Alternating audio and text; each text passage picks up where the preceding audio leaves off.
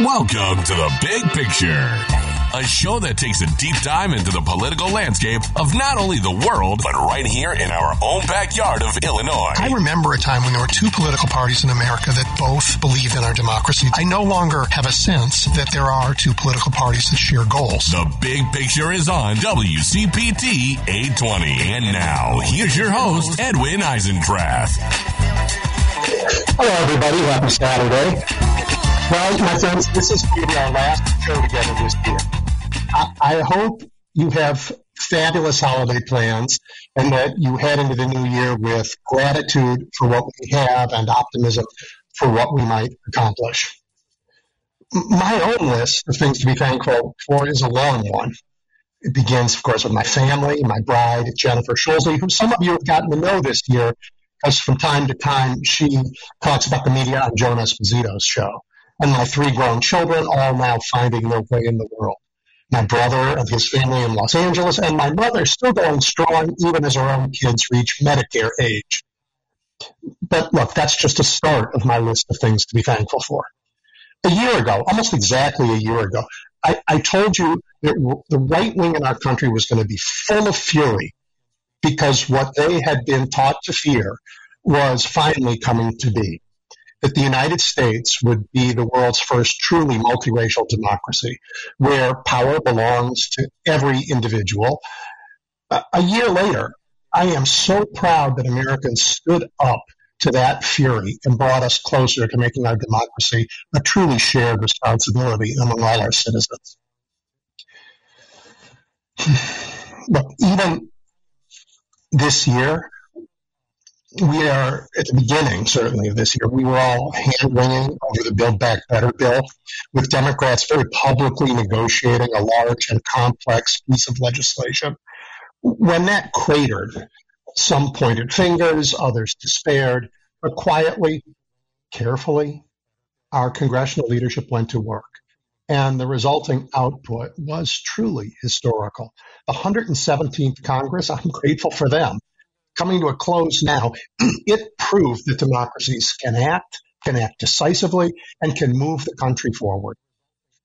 This Congress gave us a massive infrastructure bill that will upgrade our roads, our bridges, our airports, our water systems, and expand Wi Fi everywhere.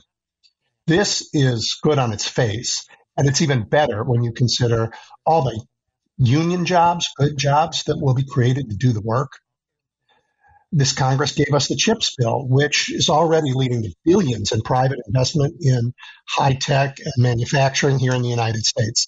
This is good on its face. And it's even better that the bill also meets national security goals of reducing our exposure to Chinese pressure on Taiwan, where today's advanced computer chips are made. They gave us the Marriage Protection Act to protect love from a hateful Supreme Court. And here they did the unimaginable. Democrats opted not to bring this to the floor before the election, where it might have passed, and it might also have given them a political weapon against naysaying Republicans. Instead, they showed both political courage and leadership by waiting until after the election so that it could pass with bipartisan support. They put America over party and sent the strongest message to the country and to the courts about who we are. And when Democrats couldn't get any Republican support, we went on our own and passed the Inflation Reduction Act, which really might better be named the We Are Finally Taking Climate Change Seriously bill. As an American, I am very grateful and proud of what we accomplished in Washington this year. And Americans saw all this. And in the midterms, they took a step back from the precipice.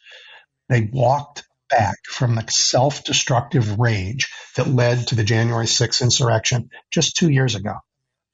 This was an historic election, a repudiation of a rogue Supreme Court, a step away from the big lies, and a determination, particularly by young people, that voting matters.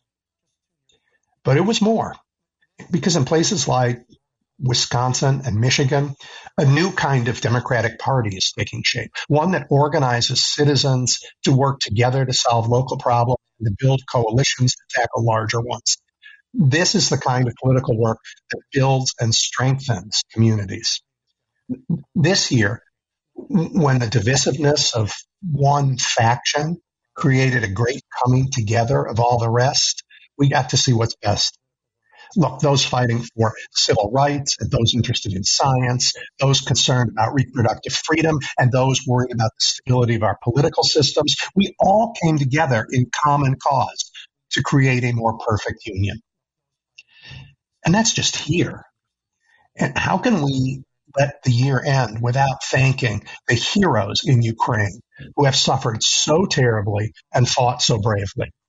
So far, the West is holding, and with it, a rules based international order that, while far from perfect, has made the world safer and more prosperous for you know, 80 years now. We have much to be thankful for. But look, an illegitimate and dangerous Supreme Court poses a grave and continuing threat. The GOP now controls the House and promises a clown show rather than any effort at governing. And across this country, there are places where good people live and who deserve better. In Ohio, the land that democracy forgot, excuse me, or in some neighborhoods here in Chicago where violence holds decent people hostage in their homes. We have fought a good fight this year. We have a lot to be proud of. We will have to do it again next year. So I hope you have a good holiday and some rest. And as this one closes, I am most grateful that I get to fight this fight again with all of you.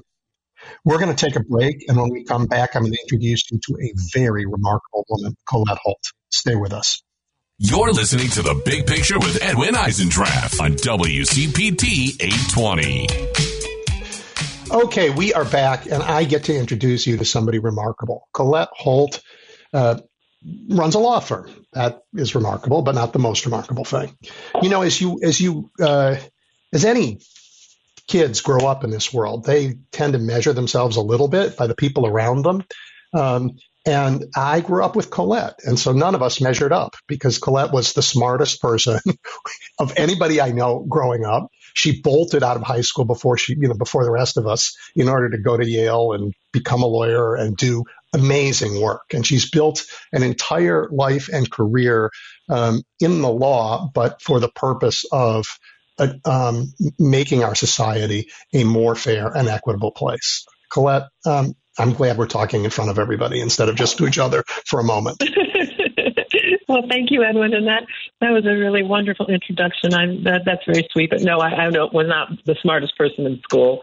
Um, Lord knows you were, you know, right on up there. And Edwin has always been interested in uh, political issues, public affairs. From even when we were little guys, like in the sixth grade, I, I remember him talking to me about the economics project we had and how we we're going to make sure that everybody got something out of it. So you haven't changed. Okay. Um, now that the Mutual Love Fest is, is going on long enough, let's bring everybody else in. hey, Colette, just explain what you do because you, I mean, you and I worked together as adults in Chicago when the city was trying to figure out how to fix what was you know corrupt contracting and turn it into sort of good government contracting, but then also to use the contracting process to build um, to build businesses in communities that had been left out from the city's contracting world. Well, um, I work uh, primarily, really almost entirely, on programs that are designed to open up doors for minority, women, um, and other disadvantaged uh, businesses. A little bit different than what people usually think of about civil rights, where they will usually imagine employment or housing or education or the criminal justice system or whatever. Um, but government is a huge part of the economy. And as you know, um, in the relatively recent past, it was practically impossible for women minority businesses to get into the government contracting space. Um, and so, what I've done ever since I was an assistant corporation counsel for the city of Chicago um, is to focus on these programs. So, uh, we assist uh, agencies with uh, designing these programs, collecting the data, uh, doing the research that the federal courts have increasingly required. Um, maybe more about that later um, as well as expert witness work, with really a focus designed to uh, make sure everyone has a full and fair opportunity to compete. Right. So I, I, can't even remember the number, but I'm sure it's it's hundreds of millions of dollars in contracting that cities like Chicago do over the course of an administration. And, and, and, you know, and that can't just all go to like the mayor's cousin or to the brother of a precinct captain in a ward that particularly matters. That that spend itself, because it's government spending, should be also used not just to buy the products that the government needs, but to build the communities the government serves. Well, exactly. Um, you know, everyone pays taxes. Um, nobody says, "Oh, you know, you're you're black or you're Latino, um, so you don't get to pay taxes."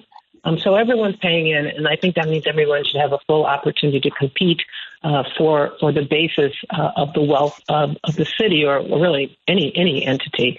Um, what's what's sort of changed, I think, Edwin, since you and I were first working on this all those decades ago, is that now really the, the issue is, is much less about you know the precinct captain's brother um, than it is about very large businesses that have the resources, the lobbyists, um, and just frankly the uh, financial uh, capital and clout uh, to be able to keep out small businesses and, and really engage in it. It's not monopolistic behavior. That's probably a little strong, uh, but certainly it's a very closed circle. So these programs are, are just critical. I mean, one of the things that we learned over these decades, and, and I've conducted dozens and dozens of what are called disparity studies.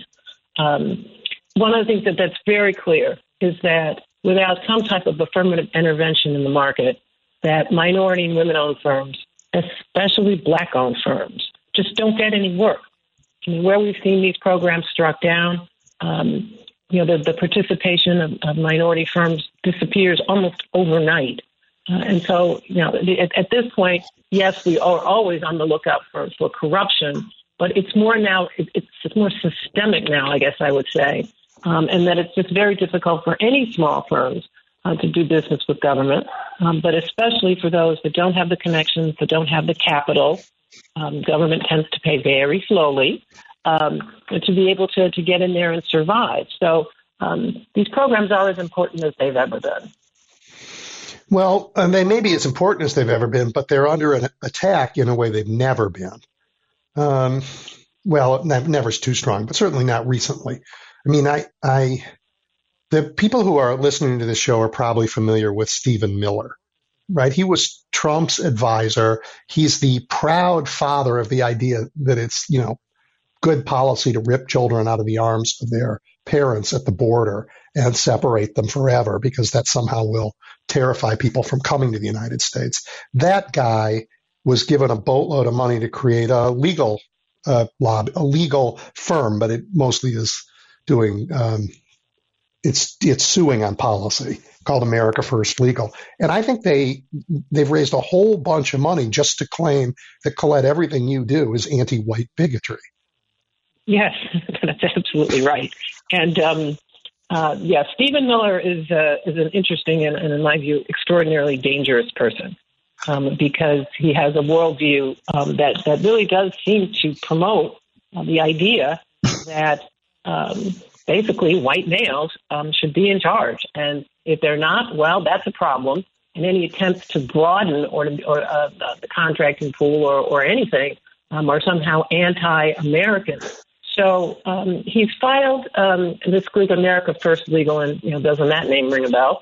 Um, has filed what are I'm sad to say are a series of extraordinarily successful lawsuits in the last 18 months or so. Um, so one of their first attacks was against uh, President Biden's um, COVID relief package that included a program to assist minority and disadvantaged and small farmers. Um, certainly, black farmers um, have been subject to decades, and depending on how you want to define it, centuries um, of exploitation and discrimination. And in fact, to the best of my knowledge, the largest civil rights settlement in history still remains black farmers against the United States Department of Agriculture. So this isn't even some private actor uh, that was denying people equal opportunity or discriminating against them on the basis of race to get loans or equipment or whatever. This was the federal government. Um, and, and there's reams of academic literature. We've got settlements. I mean, it's just, you, as a trial lawyer, you could hardly ever ask for a record stronger than this. And yet, um, America First um, sued the Biden administration one of my favorite little vignettes about this is that uh, the lead plaintiff in Texas um, is a guy named Sid Miller, who no relation to Stephen as far as I know, but um, is the agriculture secretary for the state of Texas. Huge rancher, landowner, um, and he took one of those um, cheek swab t- tests, you know, you scrape your cheek to find out about your ancestry, and discovered that he had some minute um, uh, ancestry that was African. One might want to ask about how that all happened, but maybe that's another conversation. But anyway, um, so he claimed that therefore he should be part of this program. And, and one of the more disturbing aspects of, of the complaint that they filed was going back to this discredited idea of blood quantum. Hadn't heard that in decades. You know, so that if you have any quote unquote black blood, um, that therefore you are black and therefore you should be um, able to participate um, in this this program. It was it was really um, quite extraordinary set of arguments. And then you know you're in political theater land when they throw in a reference to Elizabeth Warren and Pocahontas uh, and Dred Scott. So you know, I oh my gosh, it, yeah, we certainly took it seriously, but they've been extremely successful. Um, the federal courts have enjoined this program, I think, in four different jurisdictions. And the Biden administration finally, in, in my view, wisely kind of threw in the towel and said, okay, we're going to open up this program to any small farmer. Uh, and uh, then there's another provision that if you can prove that you were discriminated against, you can get the money, but that's going to be very difficult. Yeah. Well, I mean, America is deeply um, I don't know what the right word is. I mean, we've always been insane on issues of race in America, um, uh, stupid and cruel, um, unconscionable, and now we're also just deeply confused. I think. Um, so, so the Supreme Court is hearing cases right now that may put an end to any kind of race-based remedies forever. Yes. Um, again, deeply worrisome. Um, the case, there are two cases. They were argued on October um, 30th, 31st, I think. They are challenges to Harvard University and uh, the University of North Carolina's undergraduate affirmative action admissions program. Um, the case was brought by another one of these right wing uh, anti-civil rights um, litigation shops. Not not America First, but there's a different one. He's been around forever, um, and they managed to recruit some Asian students um, who claimed that they had been discriminated against um, because Harvard was trying to do something to make sure that it had some Black and Latino students um, in the incoming freshman classes. Um, mm-hmm. the, the, the, case, uh, it, one of the things that was particularly disturbing is that um, both universities had won um, at the district court level, at the trial court level, after full trials on the merits. Um, Harvard had then won on appeal, um, and so now we had two levels of federal courts that have rejected this idea that what they were doing was somehow discriminating against white and Asian applicants. Um, but the Supreme Court took up the UNC case, even though there is, in fact, no appellate court opinion. Now, that's not unprecedented, but it's pretty rare.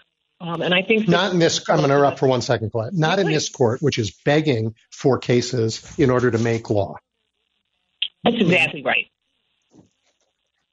Yeah, that's exactly right. I mean, this was a case tailor made for the justices to get a chance to overturn what is now 30 plus years of settled case law about what universities can and cannot do. Um, it's extraordinarily activist. And so um, I did I did listen listen to the arguments, um, and it's really quite clear I think where uh, where they're where they're going. Um, Justice Alito has been on record for many years as opposing any kind of affirmative action, and uh, Clarence Thomas um, has been on record as as well, which is particularly um, well certainly since he benefited from affirmative action coming up. Um, so I, I, my expectation is that they're going to overturn the current state of the law and issue an opinion that says that Harvard and UNC cannot take race into account um, in any facet of their undergraduate admissions process. All these other privileges and benefits are going to be okay. Alumni kids, uh, geographic distribution, do you play football? All that's going to be fine. Did your parents give millions of dollars to the university? All that's going to be fine but we won't be able to do anything to say that we want a student body that is racially uh, diverse um, and uh, It'll be interesting to see kind of what the universities come up with. From my standpoint about the contracting world, um, it will not directly affect us, but um, I think the message will be very clear. And there are cases pending out there right now that are challenging um, contracting business uh, programs that I work on. Um, Alameda County, which is Oakland, California, um, has been sued. Now, they have some special problems because they have a constitutional amendment uh, that was passed decades ago um, that, that uh, outlaws affirmative action um, as, as, at uh, the state and local level. Mm-hmm. Um, but there's also, there's also a challenge pending to the United States Department of Transportation's disadvantaged business program, which we were 17 and 0 in getting it upheld. Um, so I, I, think the future doesn't doesn't look good um, for for these programs.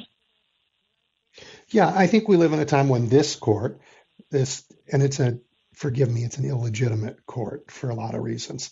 We don't have to talk about that at the moment. But this court, I believe, wants to make any race based, um, I, I, was going to say remedies, but I think any race based laws illegal. Um, mm-hmm. they, they, just want to uh, pretend that history begins today and we all start from the same place. Yeah, and one thing that's so interesting about that is that Alito, in particular, Scalia before him, but are always talking about originalism. You know, and what did the Constitution mean when it was when it was uh, written? Um, and so that they, it's interesting. They look backwards when they want to, and then when they don't want to, they act like everybody just dropped out of the sky uh, today. I mean, you even yeah, see that. these guys have never yeah. looked any direction but backwards. They're backwards in every possible way, and they've never, ever, ever hired a historian to work for the Supreme Court. Um, and you know, my my daughter graduated from law school. She's uh, you know going to clerk. The, the, these young clerks are fabulous and wonderful and smart, but they're not historians. So if they actually cared about what people thought at the time that a particular amendment passed, they should hire people whose job it is to look in that. And if they did, they would hear a whole lot more nuanced world than the one that their heads are stuck up. Sorry. Uh, oh no, no, no. There's no, no question about that. I mean, the disingenuousness of these of these folks is is, is just mind bending. And you know, it, yeah. it, you know, speaking of clerking, and congratulations to her on that. Um, I clerked for uh, what at the time was the uh, chief judge on the Seventh Circuit Court of Appeals there in Chicago, which is the, the Court of Appeals that mm-hmm. covers um, Illinois, um, Wisconsin, and Indiana. And I knew in my early 20s that was the best job I was ever going to have. Um, it was it was wonderful. Um, and, uh, uh, and and, I, and my judge, Judge, Judge Tom Fairchild, who just was a really interesting person in his own right, but he used to, to talk about the legitimacy of the federal courts. And he used to say something along the lines of, "Why does anybody care what I think?" Wait, Colette, I'm going to interrupt for one more second because this is hang, let me interrupt you for a second, Colette. This is a great topic. We should take some time on it, but it's the bottom of the hour and I need to take a quick break. Everybody, no hold problem. on. We'll be back with Colette Holt, who is brilliant and talking about the law. Stay tuned. You're listening to The Big Picture with Edwin Eisendrath on WCPT 820. Holt, who has spent her career uh, helping build programs that make government contracting more responsive to the uh, citizens that those governments serve. Um, and that is now in jeopardy by a court. And we went to break, and Colette was talking about the idea of legitimacy of the fe- federal courts. Go ahead, Colette. Thank you. Yes, uh, this is one of the most um, frightening aspects of, of, what's going on. Regardless of what I might think of any particular decision, the fact that they, that they are engaging in, in what is nothing more than just sort of raw politicking um, and imposing their own policy preferences on, on the rest of the country um, is, is very scary. Um, I was just saying before we went to break that the Federal Court of Appeals judge that I quote for used to talk about that, about what gives judges legitimacy. You know, he'd say something like, why does anybody listen to me? You know, he says, all we really even have is the marshals. He said, so we don't even really have firepower. So what makes us legitimate? Um, and he, he, he was always very concerned about anything that would um, cause people to question whether or not judges were, in fact, as neutral as any human being can be, but neutral arbiters. And, and the Supreme Court has just about squandered that now.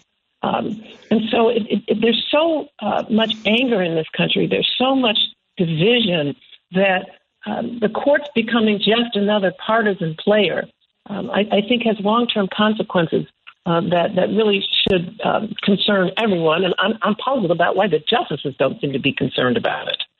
Right. Well, some are. I mean, the, the, the I don't think the country is as divided as as it seems. I think there was a great coming together of people last year. In fact, uh, to overcome a um, threat to the country by a faction, a smaller faction, but a really difficult transformational, Stephen Miller's world. Um, but that faction has given us judges who who are outcome driven, not law driven, not jurisprudence driven. They uh, they they took the court in order to impose policies. Um, but it works the other way around. When a court follows all the rules um, and and is legitimate, like the Ohio Supreme Court, even though run by Republicans, legitimate. When they said to the Ohio legislature, you can't use those legislative districts, they're unconstitutional, the Ohio legislature went ahead and used them anyway. Said, How many troops do you have? We don't have to listen to you. So the undermining of the court from a political faction has happened from both directions. Um, uh, and they just see the judiciary as a branch of, of uh, as a branch is the wrong word, as an instrument of power of those who rule. And that's something that Hamilton and all the framers were desperately afraid of. Well, and rightly so. Um, you know, you saw the same thing in North Carolina. And one of the things that's so distressing is the fact that the that the federal court, the Supreme Court, in the end, said to Ohio, "Oh well, too close to the election, too late to do anything." Um, to sort of yeah, run out. They said it there, but they said something else in North Carolina. Yeah, yeah. exactly. So we'll see. You know, the the case that was argued this past week on the Moore case about uh, whether or not state legislatures basically can do anything they want to, and the citizenry and the voters be damned.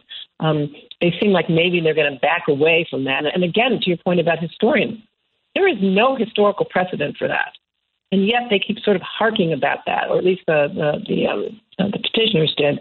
So you know, I guess I, I guess we'll, we'll we'll see. But you know, when I talk to young lawyers, which uh, of course is our future, they have a cynicism that we didn't really have.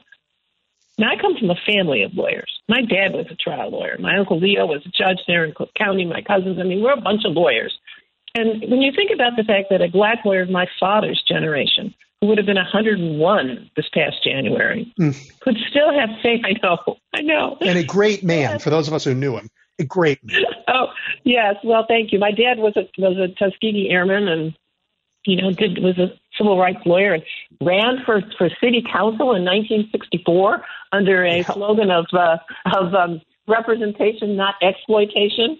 Um, so he was a he was a pretty pretty radical guy in a lot of ways. But but the fact that my father could still have faith in the court system, being a black man born into the depths of Jim Crow in the South. Um, and to talk to kids now, and they, they're just so cynical. It, it really kind of breaks my heart because you know I wanted to be a lawyer because I wanted to go change the world, um, and I, I think I've had some impact on my own little tiny corner of it. But when I talk to young law students, and you know, and when your daughter is, is recent, so you probably have more of this than I do, and they have a different view.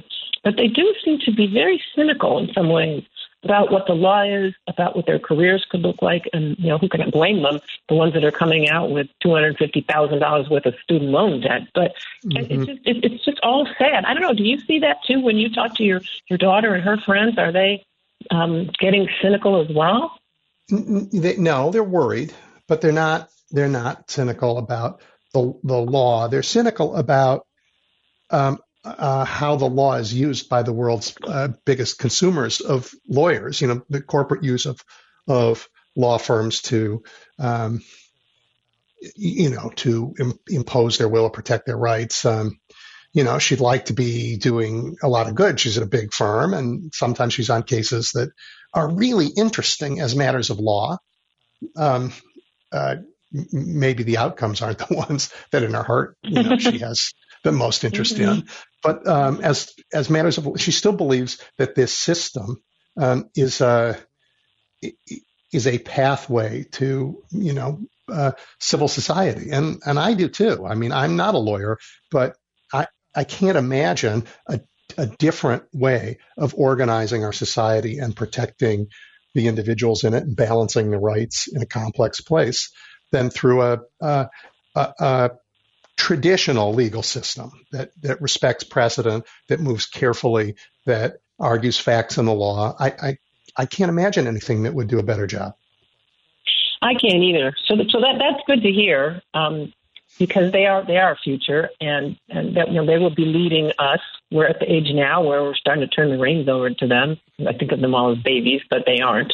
Um, you know, one of the things I think is interesting about these minority women business programs is that to the extent that they get truncated or just eliminated, um, I, I think people are going to start pivoting more towards the private sector. Um, and that is, is not necessarily a bad thing. Um, the profit margins are better, generally speaking. Uh, you get paid faster. There's less red tape and bureaucracy, and a lot of that contracting red tape is there for good reasons. Um, and so, one of the things I've been saying to the minority contractors that I that I talk with and speak to and counsel is time for some pivoting. Ask yourself: Are there private sector opportunities that I can go after? Um, now, that said, though, those can be extremely difficult to break into because you talk about the good old boy system.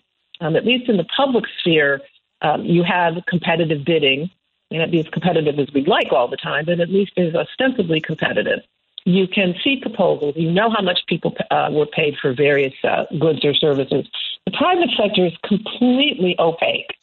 Uh, and so, what minority firms tell me is that is the most difficult work to get, and I, I believe it. Um, but I think it's it's time for the private sector to start stepping up and saying, okay, maybe government won't be open, but we're open for business with everyone. Yeah, I think that is um, an important transition and maybe the best possible answer. I mean, one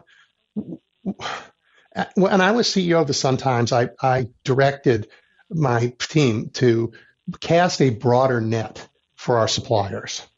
Um, and if they could hire folks who companies that were owned by women, owned by um, uh, had black ownership or Latino ownership, owned by the people in whose communities the the newspaper was popular. I wanted to I wanted to see that, but we had no we it's a newspaper business. We had no money, and it turns out that we got you know that, that the small businesses hustled and gave us better deals. They were better contractors than the ones who had the money to show up in the beginning. So yeah, you I just see that. Mm-hmm. You know, it's so I think the private sector is the, just the just the need for profits may begin to push people to look a little more broadly at their supplier set than they have done in the past, and that may open up a lot of new doors. Well, that that's certainly the hope. I think they have to be intentional about it. It, it won't happen without real um, uh, focus uh, and letting people know that you're open for business to them, how to go find them, let let them know about the opportunities. So mm-hmm. um, you know, just having a good attitude is, is not is, is not going to do it. But I see that all the time, frankly, and you know, not to knock on big law firms. I mean, I started out my career at, at one, and um, still have very fond memories of that. And, and you know, these firms are um, extraordinarily competent. But if, for me, you know, we have like 15 people. If you're the client, you're going to talk to me and I'm going to be worried about what's happening to you and making sure that that, that we're delivering um, you know quality product and, and giving you great advice. Um, because one, we don't have that many clients, and the ones that we have are, are very, very important to us.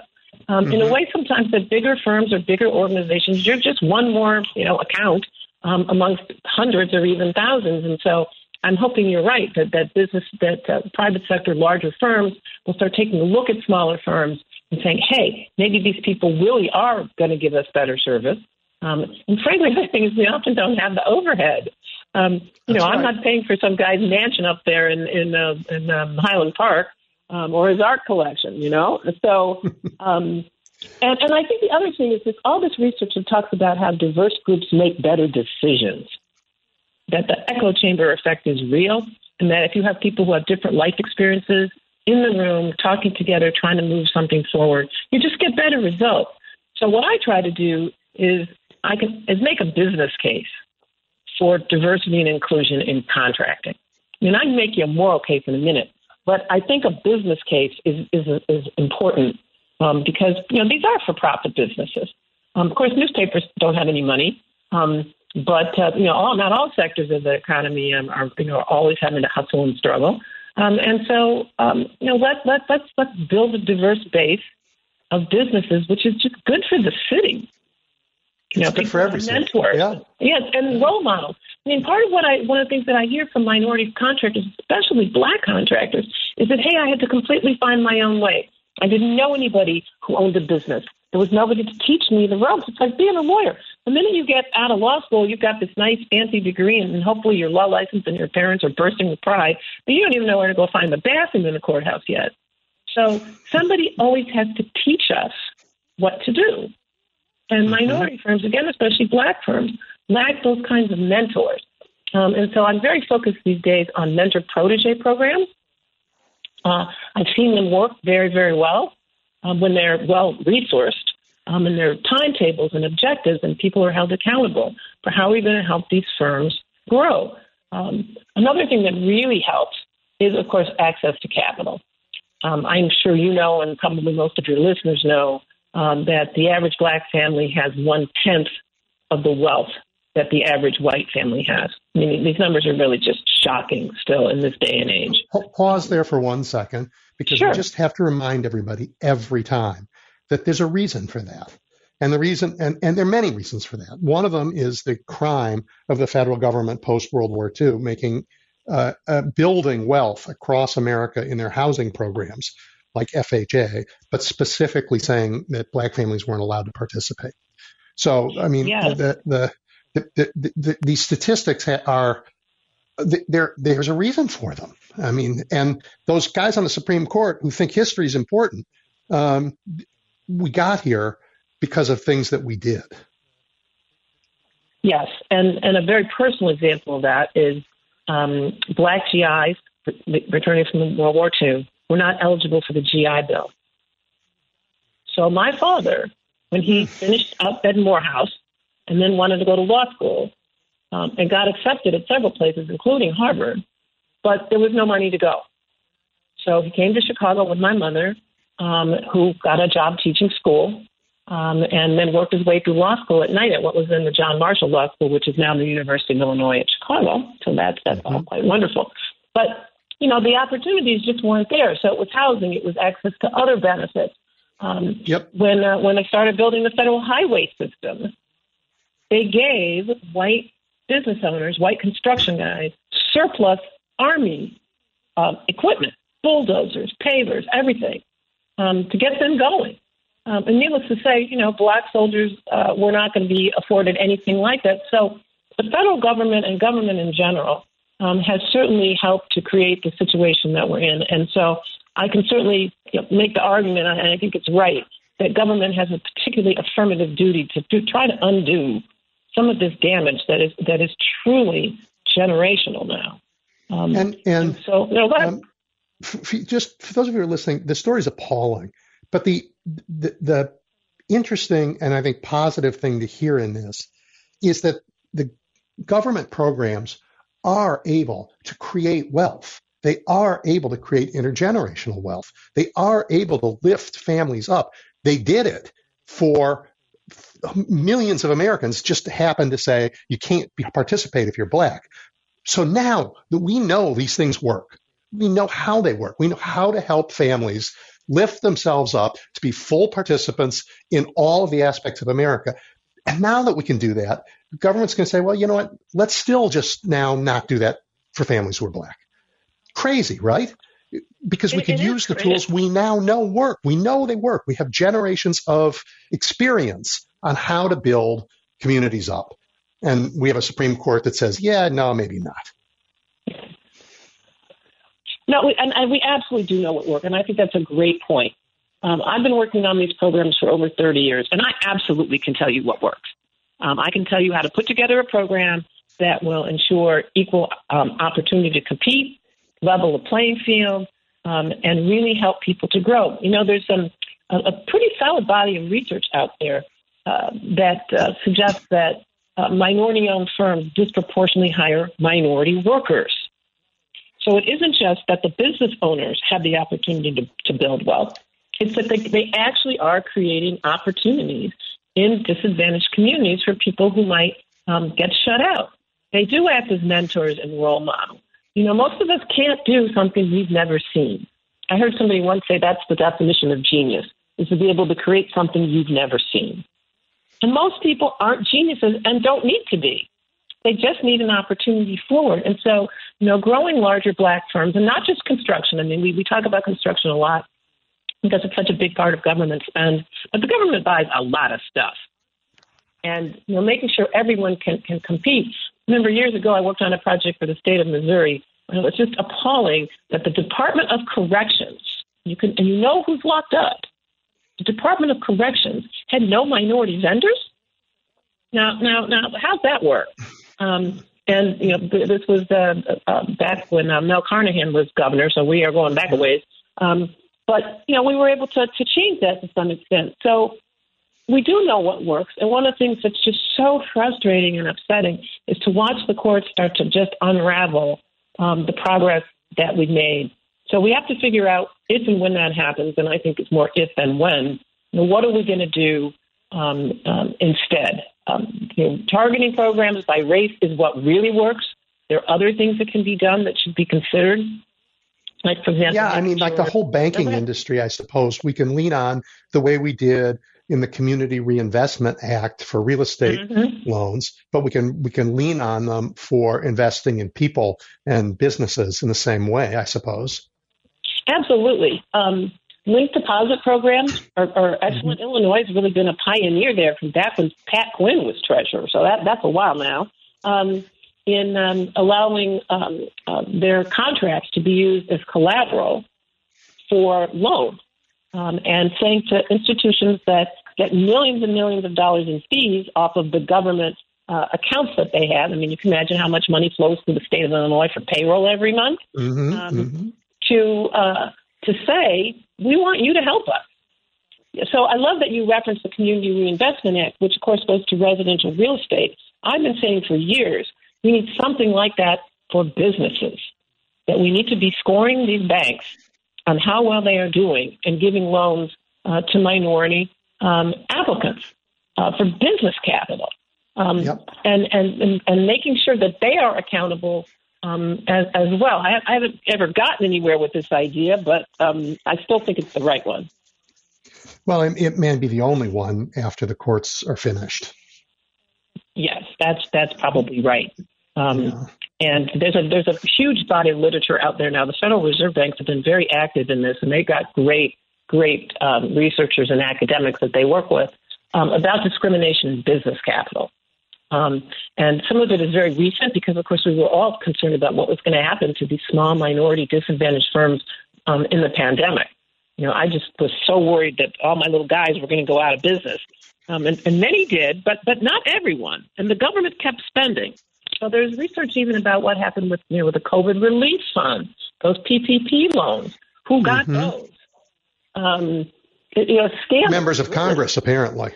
Yes, yes, apparently, yes. it, it, it is that interesting because um, yeah. we all know that you know they were so disadvantaged and and well, talk about self dealing. That's something that we yeah, and, and many of them voted against it proud. and took it. Yeah, I know, I know. Well, the hypocrisy of these people, um, they are just shameless shameless. I mean, you know, at least try to look like you have some some um, idea that maybe you look like a, a nasty little hypocrite. Nope, they just keep right on going. So, you know, we're really hopeful that that we'll find new ways, and I've got lots of ideas about that. But but I think people need to get ready for what is going to be the change. The only good thing I could say that came out of the Dobbs decision, this is literally the only good thing, was that the people that I've been telling to for years, you know what, these programs might not be around, the federal courts might strike them down, who would say to me, oh, they won't possibly do that. Now recognize, oh, yes, they will. Oh, yes, they will. Yeah, Dobbs, I think, woke many, many, many people up. Um, and. I think um, they didn't just wake people up to the issues of, of reproductive choice. They woke they woke people up in, into um, I mean, most people, thank God, don't pay the attention to politics that you pay and I pay and the listeners of this radio show pay, right? If they did, then who'd be able to go to a movie? Nobody, nobody be working because we're working on this all the time, right? So I'm glad our country doesn't pay attention to politics like we do. But Dobbs um, woke people up to the fact that, you know what, people like you and me who've been warning about this for a long time, and that people saying, "Oh no, oh, no, maybe we're right." But the other side of maybe we're right is, hey, maybe those other guys have been lying the whole time, and that that I think is going to be very hard for the uh, Republican Party to uh, overcome. I know maybe there's a new conservative party, a new conservative approach.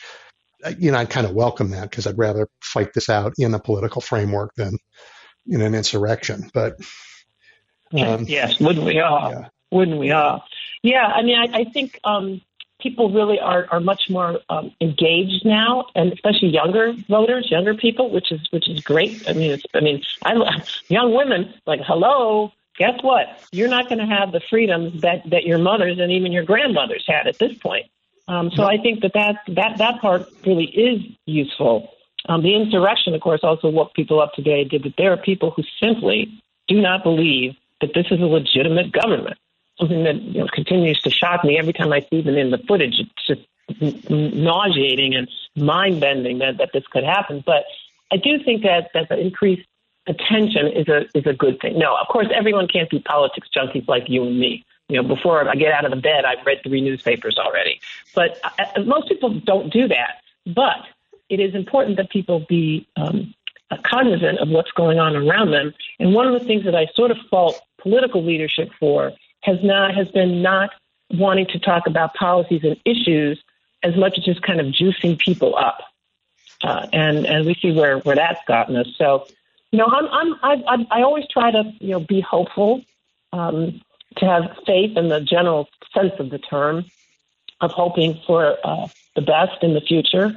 Um, you know, we'll certainly keep keep cranking along in our shop um, and um, uh, make trying to make you know whatever progress we, we can. But um, you know, it's a dark time, and I don't think we should I, sugarcoat that.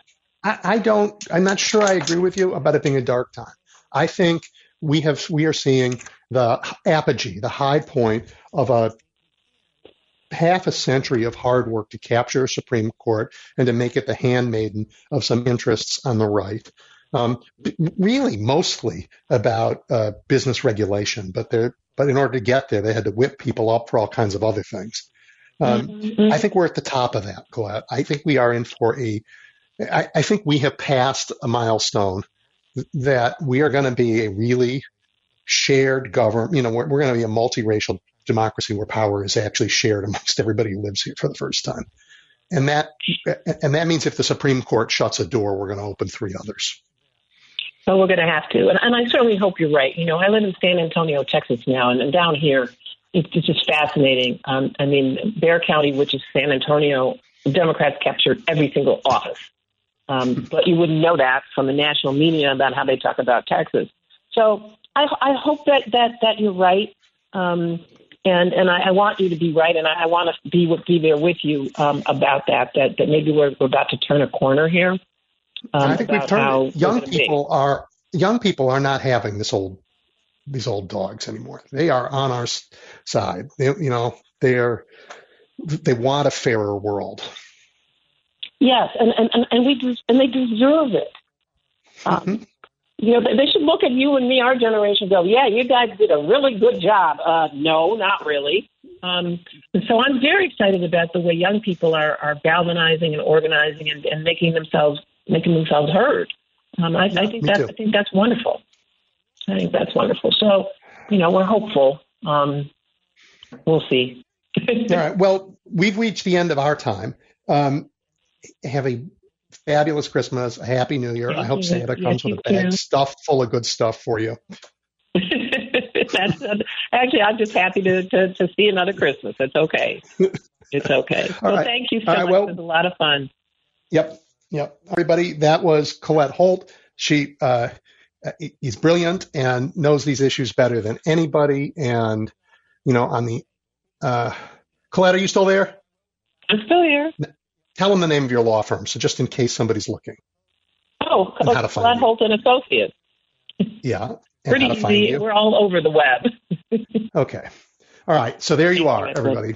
All right. We're going to take a quick break, listen to some news, and when we come back, um, we will turn to sort of a review of the year with Mark Maxwell. You're looking at the big picture with Edwin Eisendrath on WCPT 820.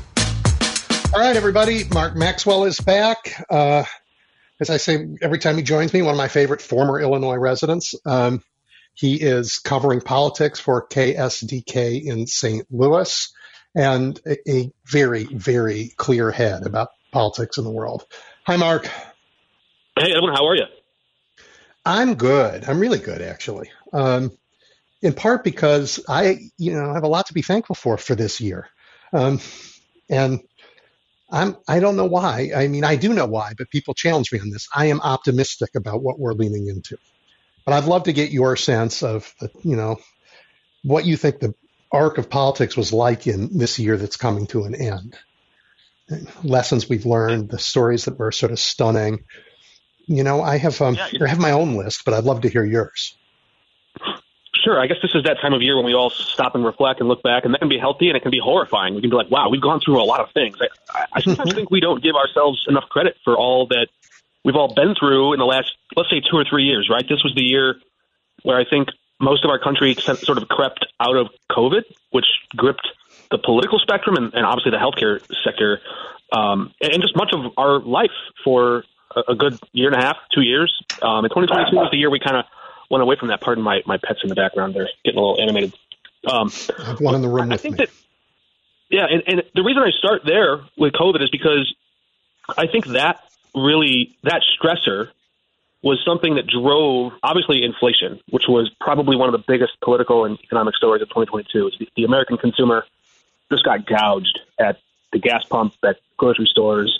Um, that inflation is is one of the biggest drivers, I think, of uh, of the way we view politics right now. Um, and and that was a an aftershock of COVID, right? So we had that, and then obviously with the, the social or civil uh, unrest around, you know, the the election deniers lost big in the most recent election.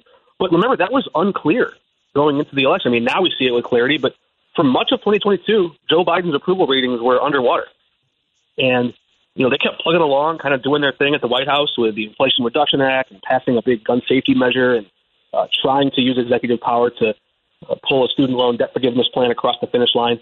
Um, so they were doing things they felt were politically popular um, for, for the American public, but people didn't really buy into it at the ballot box until they put that record up against the contrast of not all, but some of the Republicans who were more extreme in, in nature, the ones who couldn't, you know, they, they were still trying, the, the, the Republicans that were still trying to litigate 2020 in 2022, they didn't do so well. And I think a lot of that sort of stems from people wanting to put 2020 and COVID and just all of that behind us. Well, I, I, so you've raised a lot of things I want to talk about. Um, uh, I, I, think you, you, know we have been engaged in. You said civil unrest. It's, um, um, but certainly we've been torn. We've been torn by the election deniers and Donald Trump versus the rest of the country. Is our government legitimate or is it is it a fake? Is it a fraud? And um, are elections a way in which we can um, mediate our differences, or are we past that in our history? And th- I mean, that was what was on offer from the election deniers and the Trump world. Oh, they said elections are a sham. They're not the way we make these decisions anymore. And I and I think that insurrection that's what that is. It's a different, it's a, it's a forceful way to have a different political order than the one we have.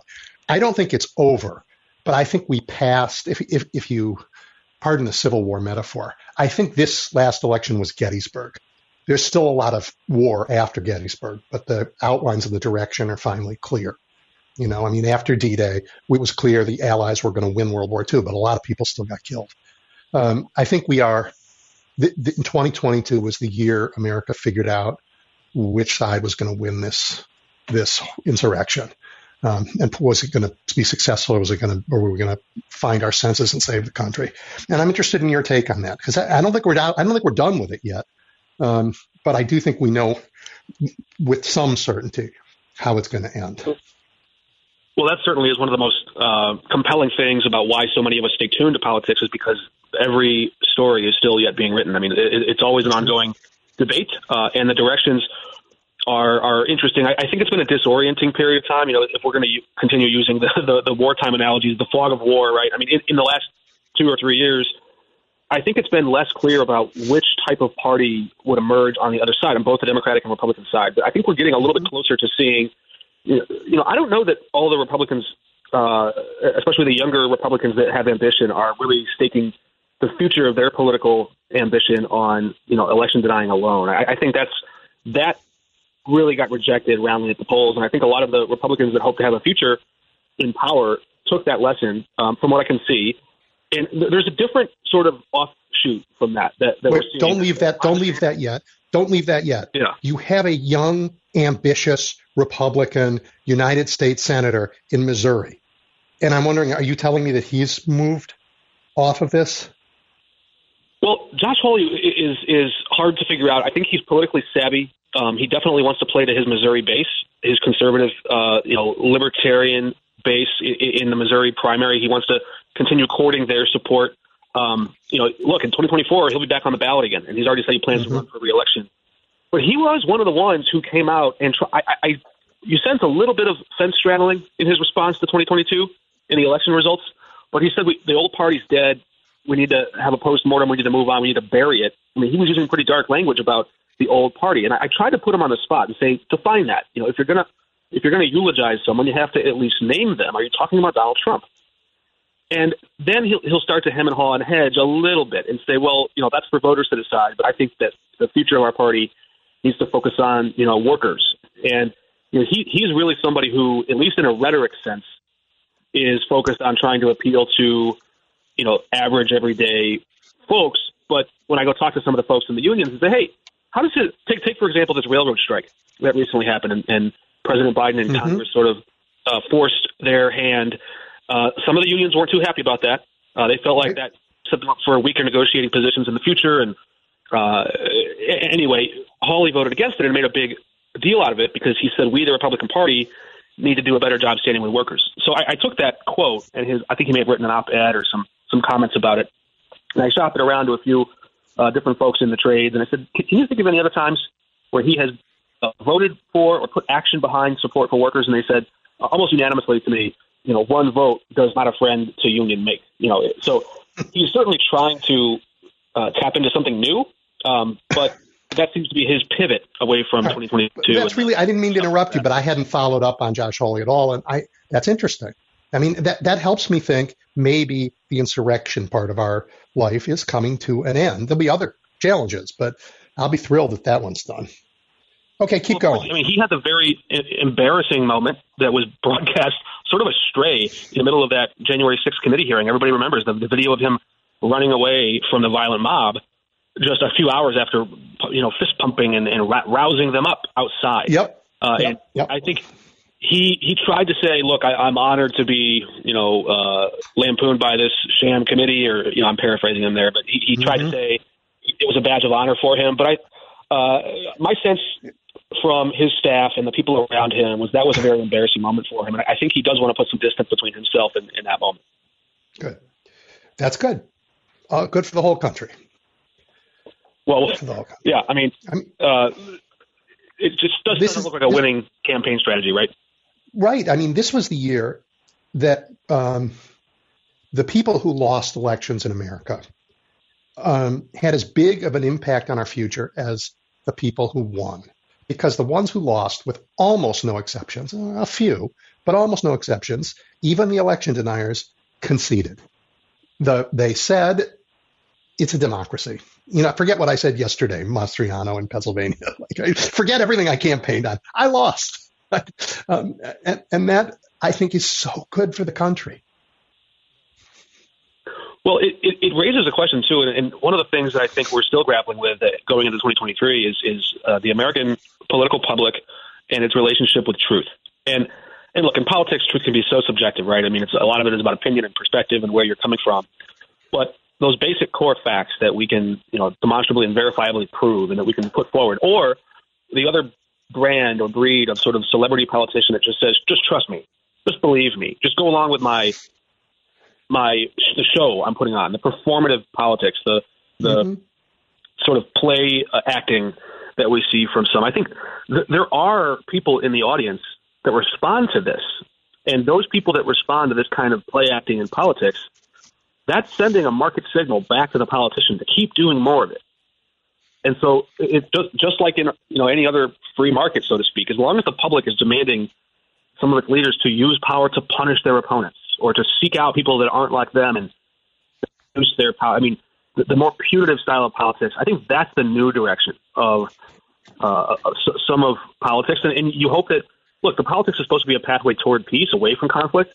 And yep. increasingly, I do think that some people are finding smoother, suaver ways to use power to punish their enemies, and and, and that I think is something that uh, is something we should all be just looking. Well, we have to watch. On, we have to watch that very carefully. I mean, my sense, Mark, is that is that because of gerrymandering and some other things, that is a path to win a primary. It may be a path to hold a district that's radically gerrymandered, but it's not a path for um, national success. Um, it, it's even hard to do at the state level. Um, so, so I'm because I, I, I think that brand got discredited a little bit. I mean, I, just this week, President Trump held a major political announcement where he had these like NFTs of himself all, you know, dolled up as superheroes. I just think that the, the great avatar of that kind of politics is so, uh, so ridiculed even himself. It's hard to, it's hard to pick up that mantle. Right. Well, so so that's the sort of uh, the cartoon version of it. The Donald Trump, the big celebrity, selling selling his trading cards. He called them. Yeah. Um, and, and the sort of the hero worship that he's seeking. But there's there are, are lighter versions of that. Um, All take, over the example, country. You know, take, take for example the example of Ron DeSantis, and everybody points to him as sort of Trump light or Trump 2.0 or the smarter Trump. And I, I don't really know how everybody sort of came to agree on on, on any of those uh, things, but uh, his his campaign arm, or maybe I think it was even his wife, who shared a video of him recently, sort of co-opting the famous Paul Harvey "God Made a Farmer" poem. Yep. And they they put it around his image and said God made a fighter. Yep. And this was this tapping into the emotion of here's a guy who's going to go to fight for you. And there there is sort of that same call to it's not worship, just really admire this this powerful leader who's going to fight for you and they're tapping into emotion more than reason. And when you look beyond that at the actions that follow it, you see uh, an administration there in, in DeSantis that signed the the bill that looked at uh, opening up litigation or opening up potential bans on any kind of uh, literature or curriculum or class uh, books in, li- in school libraries that had anything to do with a, a sexual nature uh, or anything that basically made some folks feel uncomfortable, they could go and sue to get those books taken out, or they could file a rule. And already we've seen uh, books that have people of color or marginalized groups as the main characters. Those are some of the books being targeted there. So you have yep. that. Yep, There's also professors. There, there are professors who uh, academic freedom, their their ability to teach certain things at the high at the college level is being called mm-hmm. into question, and even a even a, a, a prosecutor who usually you endow with discretion on which cases to pursue and which ones not to. The, the governor in Florida, Ron DeSantis, is seeking to punish and strip uh, a prosecutor of their of, of their license, which in Florida they have that power. But again, here you see the executive branch wielding uh, outsized power to try and crack down on the types of thoughts and ideas people can even discuss or the way we administer justice. Which those those are things that are unusual and stick out to me. Yep, I think those are the battles still to fight, and it's not just the executive branch. We have this um, in its clearest example in the Supreme Court, where uh, a court is imposing um, outcomes as opposed to anything that even passes the sniff test for a jurisprudential uh, look at the law and the facts. You know, begging for ca- taking cases, inviting cases in order to make law um, it runs counter to uh, really the entire history of our justice system. Yeah. So I agree with you. There, there are real dangers still out there. Um, I would say, like, uh, I think just the nature of being fair, uh, so, and, and I know some, some, journalists have an impulse to like both sides, everything, and that's not entirely the case here. But th- there's also uh, in politics we mirror our opponents, right? Sometimes we see they're doing this, okay, well we have to fight fire with fire, and on on the left, you don't see it as much with the the big bully at the top trying to push power down on the people and punish folks so much. But you do see a certain tribalism too, where everybody starts to speak the same way. There's less independent thought there, and if you're not pulling in the same direction, um, there is sort of a a, a group um, I, I don't know how to describe it, but there's a phenomenon where people will get marginalized quickly if they speak up or criticize or or Yeah. raise a question.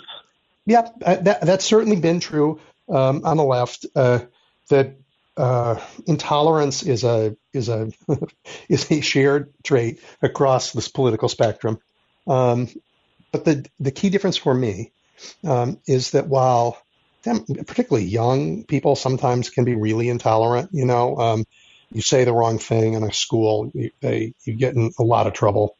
Um, but Democrats haven't tried to build that into law. They haven't tried to use the tools of government to enforce this in the same way Republicans have. So, I, I, while I agree with you, the instincts are there. They've been better controlled on the left this year. Yeah. And this isn't a. By the way, this isn't I a. think that. Go ahead. Um, I was just going to say this isn't a. This isn't really a left-right issue. I mean, uh, uh, Vladimir Lenin was a leftist, right? You can you can be as impossibly uh, stifling of thought on the left as you can be on the right. Um, and and at the moment in our history, the right is a is a bigger uh, problem in that, but it, it is certainly not baked into left-right politics. Right. It, it, you're, you're right. I mean, people on the left or people on the right can be very critical, or, or even they can start to censor speech that doesn't line up with them. It, it, it just the question is, do we gang up on our opponents, or do we facilitate free speech and open thought and critical uh, criticism of, of our own policies? And I think that that's always uncomfortable, right? Transparency for a politician is one of the most uncomfortable things they'll ever go through. But are they dedicated to sticking with it, or do they try to push transparency out? And, and that's that's a key sign that I think we journalists are always watching for uh, to see how transparent government is. And the farther we get away from that, the more corrupt or potentially abusive our government can become. Well, I hate you. You brought this topic up, so I just have to ask you, since you've got, you know, lots of people who who find you and follow you on Twitter, what you think of uh, the of what Elon Musk has done, is doing, how that will impact journalism and maybe politics. So, for any in your audience who isn't on Twitter, and I guess like 90% of America isn't really on Twitter very often, uh, Elon Musk, of course, bought the social media site and then promised it was going to be a free speech haven, a, model for how a, public square should operate with no censorship whatsoever, and people can criticize him. And you know, he he made all these big promises and grandiose thoughts about even when people are criticizing me, I'm going to value their free speech. So, go back about three, four days ago, uh, there were a number of reporters who were covering this one incident. There was a younger uh, computer programmer or engineer of some kind who had uh, compiled open and public data that tracked Elon Musk's private jet and its whereabouts. And you know, you can follow different uh, planes, and, and you know, air traffic controllers have to see where where planes are going, and it's all public information. So if you know how to find it, you can take that data and spit it out in bite-sized chunks and make it easy to follow. So this one computer programmer had been tracking Elon's jet and posting these links to Twitter, and it irritated Musk to the point where he deleted that account. And then some, you know, and he had promised to keep it up prior. So some reporters noted the change in policy and wrote about it. And some of the reporters who, who were just critical of Musk in the past about policies or uh, things he had done at Tesla, a completely unrelated story, they were also removed from Twitter. Some reporters just wrote a story, and inside that story linked to a separate page. And in that separate page, it was like three hands removed from the actual link to the Elon jet whereabouts. Even those reporters were censored and removed from. I shouldn't say censored; they were banned. They were they were taken down. So, from a PR perspective, it's pretty obvious that Elon Musk was very sensitive to the criticism the immediate backlash. He put out two different public opinion polls, which are not very scientific, but on, on Twitter, and in each one, he put out one at first with with four different options. How quickly should I should I restore these accounts? You know, never, immediately, in seven days, or he put all these options out. And overwhelmingly, people were like, "Bring the people back. Don't ban these journalists." So he said, "I, I think I put too many options out there. I'm going to put a second poll out." it's like uh, he just got done saying, you know, the, the will of the people will rule the day on Twitter in prior instances, and here he is banning these journalists. And when people vote to bring them back, he's like, "Ah, let's let's scrap that poll. Let's do another one." So he brings back a second poll, and again, people say, "Bring back the journalists." So just today, uh, many of many of those accounts have been restored. The ones that work at New York Times or Washington Post or uh, other prominent uh, folks, but a few others that are more independent journalists remain banned to this moment, uh, even now. And so what you see is just the look, it's his company. He paid forty four billion dollars for it. He can have whoever he wants on there, but it just you have to note the hypocrisy in every time someone reaches a position of power, all of a sudden their uh, their admiration for total and absolute free speech changes when they become the subject of criticism. So that's that's inherent in our human nature. Um, but it was just interesting to note that because it undermines that trust or hope that Twitter could still be, be a place where, you know, I, I don't know why you go to Twitter, Edwin, but when I go there, it's because I can plug into journalists who have real time, reliable information that I can get quickly. And as someone who, you know, shares news articles, I can find audiences in niche places that want my real time updates. So it's a two way street. I can connect with folks that want my information. Yeah. Well, one of the, one of them is me. Feel smart right. all these folks.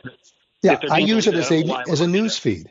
I use it as a news feed. Right. I follow journalists whose stories I want to see, and and and that helps me stay current on the reporting that you and others that I care about do. Um, I'm reluctant to continue to do it, and and and this impulse that you describe of people in power to censor and to control doesn't work. And we know this as Americans going all the way back to our very second president, because John Adams in a fit of, you know, pique, got Congress to give him the Alien and Sedition Acts. And these were basically uh, censorship laws because he didn't like what people were saying about him. And, and he was our first president who was, you know, not reelected. um, in part the because guy who came in after him too, Th- Thomas Jefferson, widely regarded a, a, a, you know someone a big fan of free speech and the First Amendment, right? As soon as he became president, all of a sudden his mood shifted. Before he got to power, he was saying, if I had the choice between a strong federal government and no newspapers, or a robust free press and no fe- federal government, I would choose the latter.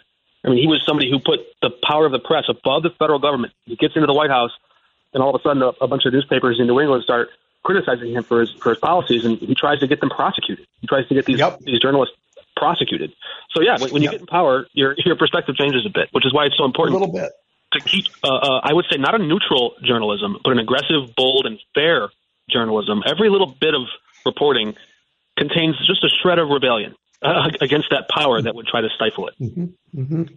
Well, it's got to be accurate. It's got to be fair. It's got to be balanced. But balance doesn't mean both sides because the balance isn't this politician and that politician. The balance is these set of facts and those set of facts, and how do I tell a story in a way that's balanced, right? And um, most of you journalists do a really good job. It's been an enormously challenging year for that, for sure.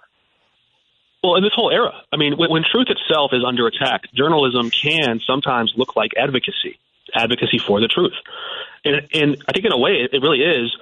But what's the alternative? I think some people in the audience who only check in on journalism uh, from, from time to time or who want to see it, they, they, they get a sour taste in their mouth when they see that because they think, wait a minute, this this piece of journalism feels like it's going a little too hard at this one politician or, or that politician. Why is it doing that? Yeah.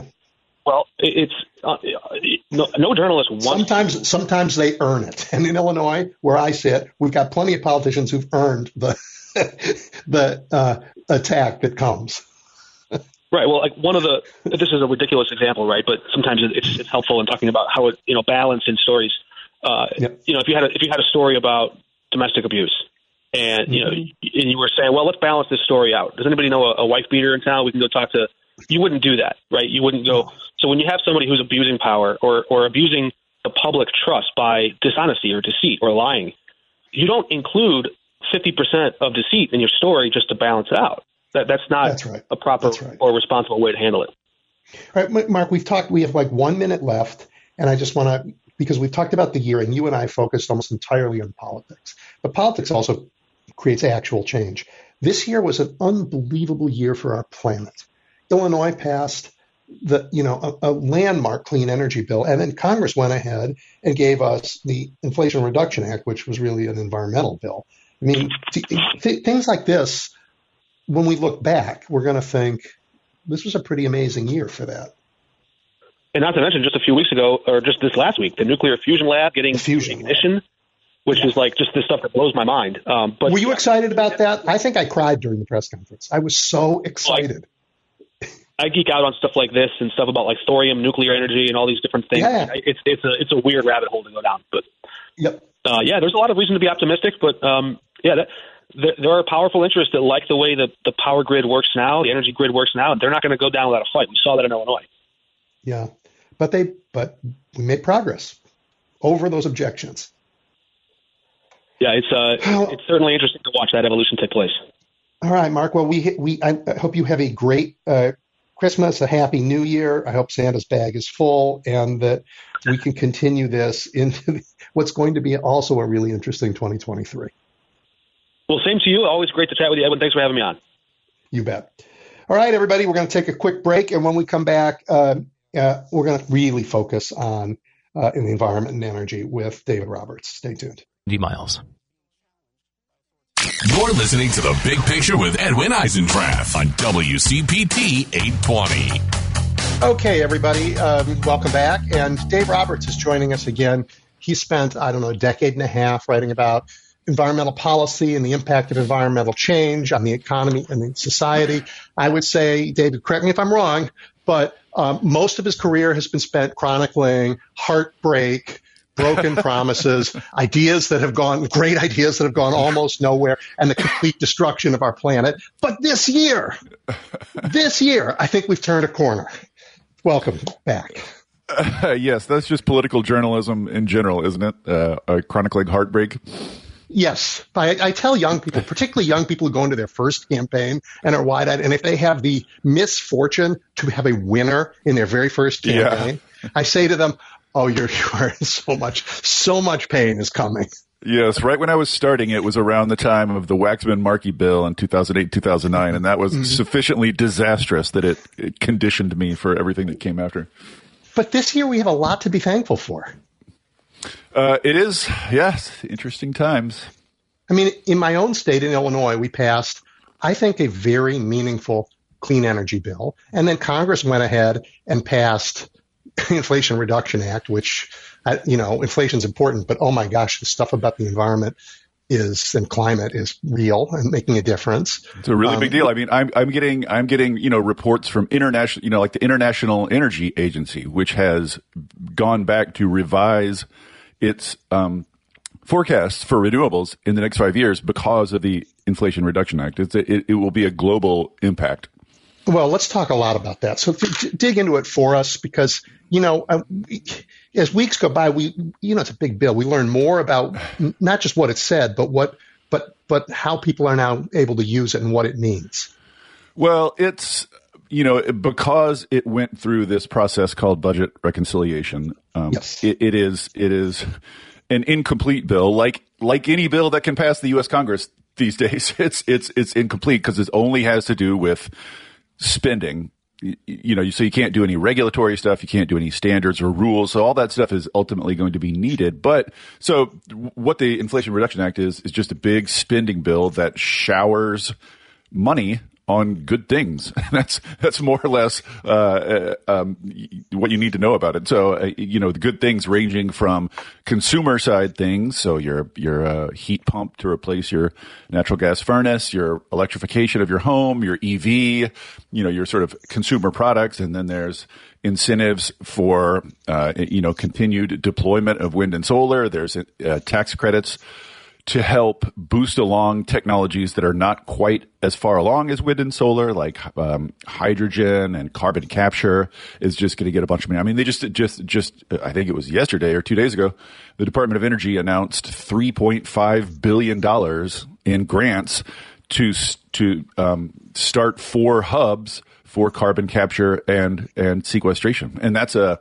you know three point five billion dollars is that's money over five years is is is not nothing to shake your no that's money. At. And and for people who are listening, look when the government spends money, it, it has some direct impact, but but a lot of the spending we're talking about here changes the economics, so it impacts how private money gets spent. Yes, and that's where the really in. big money is. It pulls private money in, and this is worth noting too. So. Um, you know, the sort of top line number on the bill, I think it was like 4.7 billion or something spent on, on clean energy stuff. That's just an estimate. So these are all tax credits and they're not capped. That's the important thing. They're not capped. So if, if the, if the, if that sector or if the, if clean technologies grow faster than expected, they're going to use up more of those tax credits than expected, and so the bill could be much more spending than mm-hmm. estimated. And in fact, um, you know, private sector um, analysts have gone and looked at this and tried to sort of estimate like what's going to happen to the market when these incentives start coming on. And they think that the spending could be, you know, 10, 15 billion. It could be much more than the, than, than the uh, widely accepted price tag. In other words, yeah. that's not a set yeah. price tag. That's just an estimate of how much of those tax credits will get used. And to be clear, that for people who are saying, well, whoa, government can't spend all that money, th- this money is going to save us a lot of money down the line. This is because this is really transformative stuff. Y- yes, and that's um, in, in, in several ways, right? So, I mean, if, if, you tally it all up, it's it's overwhelming. So, I mean, it's going to save us in the sense that anything that reduces climate impacts is going to, you know, that compounds over every year in the future, and that adds yep. up to an overwhelming amount in and of itself. And then yep. the second, the second bucket is um, air pollution. You know, just particulate air pollution, getting rid of cars and furnaces and coal plants and all the things that produce particulate air pollution, that alone is going to have health benefits that swamp the price tag of this bill by like right. by by many multiples. You know, so right. just Hospital the air visits, all that stuff goes yes, down. Yep. Just yep. the air pollution benefits alone pay for it. And then if you set aside the climate benefits and the air pollution benefits, it's just the fact that electric motors are much, much, much more efficient than fossil fuel motors. So we're going to need less primary energy. We're going to use less energy to get the same output of GDP. So just on a purely sort of accounting basis, we're going to yep. save a ton of money by shifting to electricity. It's just a, you know, it's a win, win, win, win, win every, every, every which way you look. And one more win is that we're creating um, new sectors of the economy, new businesses, all of which will create economic growth too. Yes, yes. I mean, this is another thing. There's a lot to talk about in the bill, but this is one of the things that's always worth emphasizing is, you know, through one lens, it's a clean energy bill, but through another lens, it's just a, a, a domestic, um, industry bill. I mean, one of the things that the, that the EV tax credits, the tax credits for electric vehicles are trying to do is incentivize the entire supply chain to come into America, right? So like these minerals that go into batteries are mined overseas mostly and processed overseas, and batteries are mostly manufactured overseas today. And so, if we're going to move into, uh, you know, a sort of a, an electricity based economy, we'd like to have some of that supply chain onshored in mm-hmm. the U.S., creating good U.S. jobs. And there is again billions and billions of dollars to, um, uh, of incentive, and you're already seeing. I mean, just since the IRA passed, you've seen, you know, a dozen announcements of big battery manufacturing plants, big EV manufacturing plants, new um, uh, mines for for lithium. You know, they're looking around for lithium in the U.S. So mm-hmm. just there's already even in the immediate wake of the bill, this huge rush of economic activity, all of which is going to create jobs, ironically, mostly in red states. Yep, and and um, our allies are a little concerned around the world that we may have gone too far in incentivizing all these businesses to come here. I'm sure there'll be some adjustments on the margins. But talk for one thing you said mm, will will make people nervous, right? that we will be doing more extractive mining for metals like lithium, mm-hmm. um, and that that's never clean. But isn't well, it also true that it's a whole lot cleaner when they do it here than when they do it? yes, it can be more or less clean. I mean, for instance, you could elect not to use children, slaves, to mine it, uh, right. you know, boom, you're a lot cleaner. Uh, so there, there's a million ways it could be cleaned up. But you know, I on, on this subject, I like to pull the pull the lens back a little bit and just look at the bigger picture. So it is true that if you're shifting from fossil fuel based machines and engines to electricity, you're going to um, really increase demand for this set of minerals, right? Which right mm-hmm. now, which right now is mostly are mostly mined overseas and in pretty grim conditions, and that and that is true, and it's worth taking account of, and it's worth um, you know putting time and energy into trying to get the, the the the cleanest and the safest mines we can here. But it's just worth keeping the context that you know when you build a battery, you need some minerals, but you just need them once. You know, you mine the minerals once and you build the battery. With a fossil fuel engine, you need fuel constantly for the lifetime of the engine. So for every time you drive that car, they're they're mining or digging or drilling more fossil fuels. Yeah. So so the scale the, the, scale of destruction wrought by the fossil fuel economy is going to be cut, you know, to a fraction of itself. So, it, it, you know, again, like it's worth paying attention to how we mine and process these minerals, but Eh, no estimate of the of the ecological damage of that mining is going to come anywhere close to the ongoing day to day ecological destruction of fossil fuels because every single every single machine or engine in the entire world that uses fossil fuels needs a continuous supply of fuel, which is why the fossil fuel economy is just this engine of ongoing destruction. destruction. So, no, so nothing, nothing in the clean energy economy is going to hold a candle to that level of destruction that we're that we're experiencing today, ongoing right now. Yep, yep.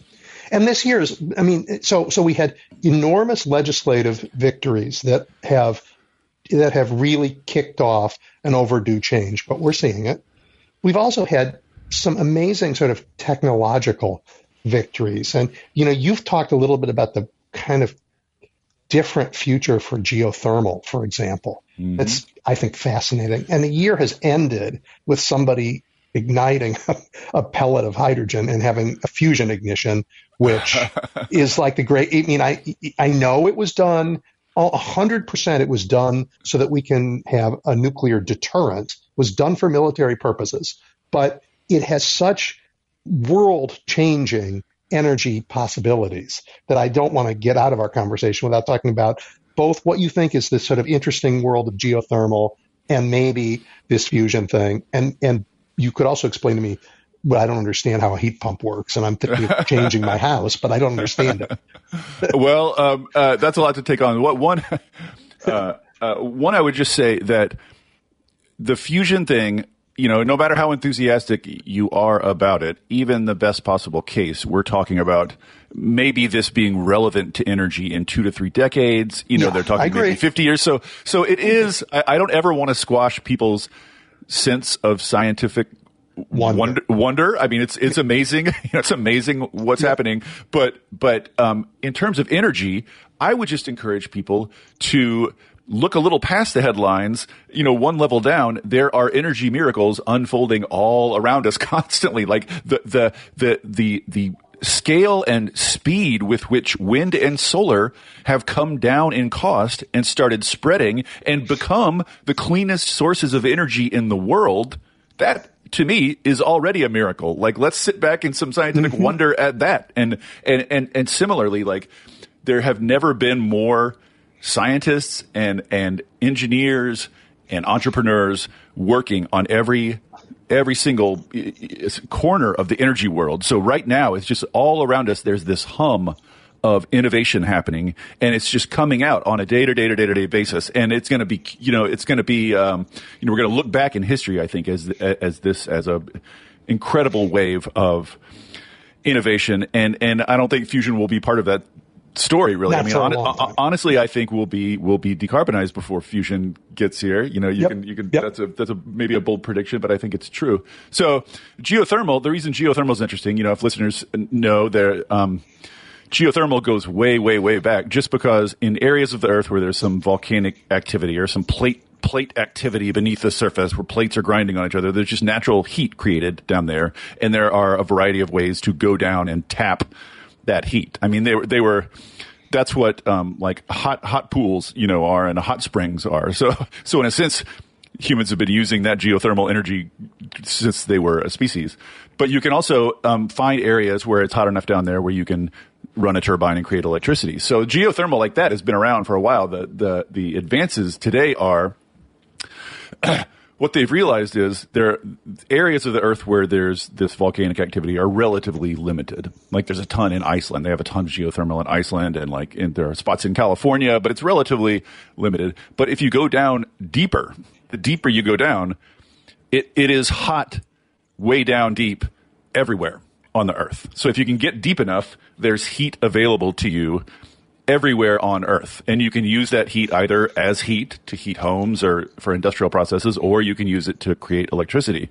And so there's, there's efforts underway now to use, um, lasers and millimeter wave, all sorts of funky, uh, funky mm-hmm. technology that I don't even understand. Where it's not where you're banging on the rock, you're literally melting, melting the rock with these rays, and and they're working on technology like that that can get down deep enough where you have intense enough heat that you can create relatively cheap electricity and be competitive with other electricity sources. And the cool thing about that is, A, it's available anywhere. So any country can do it. I mean, one of the things to remember is that 80% of the countries in the world are, are fossil fuel importers. They're energy importers. So any energy source, you know, that is available everywhere is going to disrupt that, um, that, that global very familiar global dynamic. So, A, it's available anywhere, and B, it's um, unlike wind and solar. It's steady. It's always on. It's always there. So it can it can provide um, dispatchable electricity to fill in the gaps when when wind and solar are, you know, at an ebb. And that's what, you know, those are the kind of pieces of the puzzle that we've been looking for. Sort of like yeah. wind and solar are the bulk players in the game. They're the cheapest. So we're going to use as much of them as possible just because they're so cheap. But because they're variable, they come and go with the weather. We need a lot of other balancing technologies to balance out their swings. And that storage is one of those. You can move demand around. That's one mm-hmm. of them. But then geothermal is going to be a huge piece of that because it's always on. It's always there. It's always available. And that is like, there's so much technology advancement happening in that field too. I expect really cool things out of that, uh, you know, in coming years. I really think it's one of the dark horse technologies to keep an eye on. The heat pump thing. We can touch on the heat pump thing if you want. Or, or, yes, sure, absolutely. I just don't understand how when it's like in Chicago and it's four degrees Fahrenheit outside, it's supposed to draw the heat in. Right. Well, this heat exchangers are somewhat magical. because the thing is, even in relatively chilly air, there is still some heat.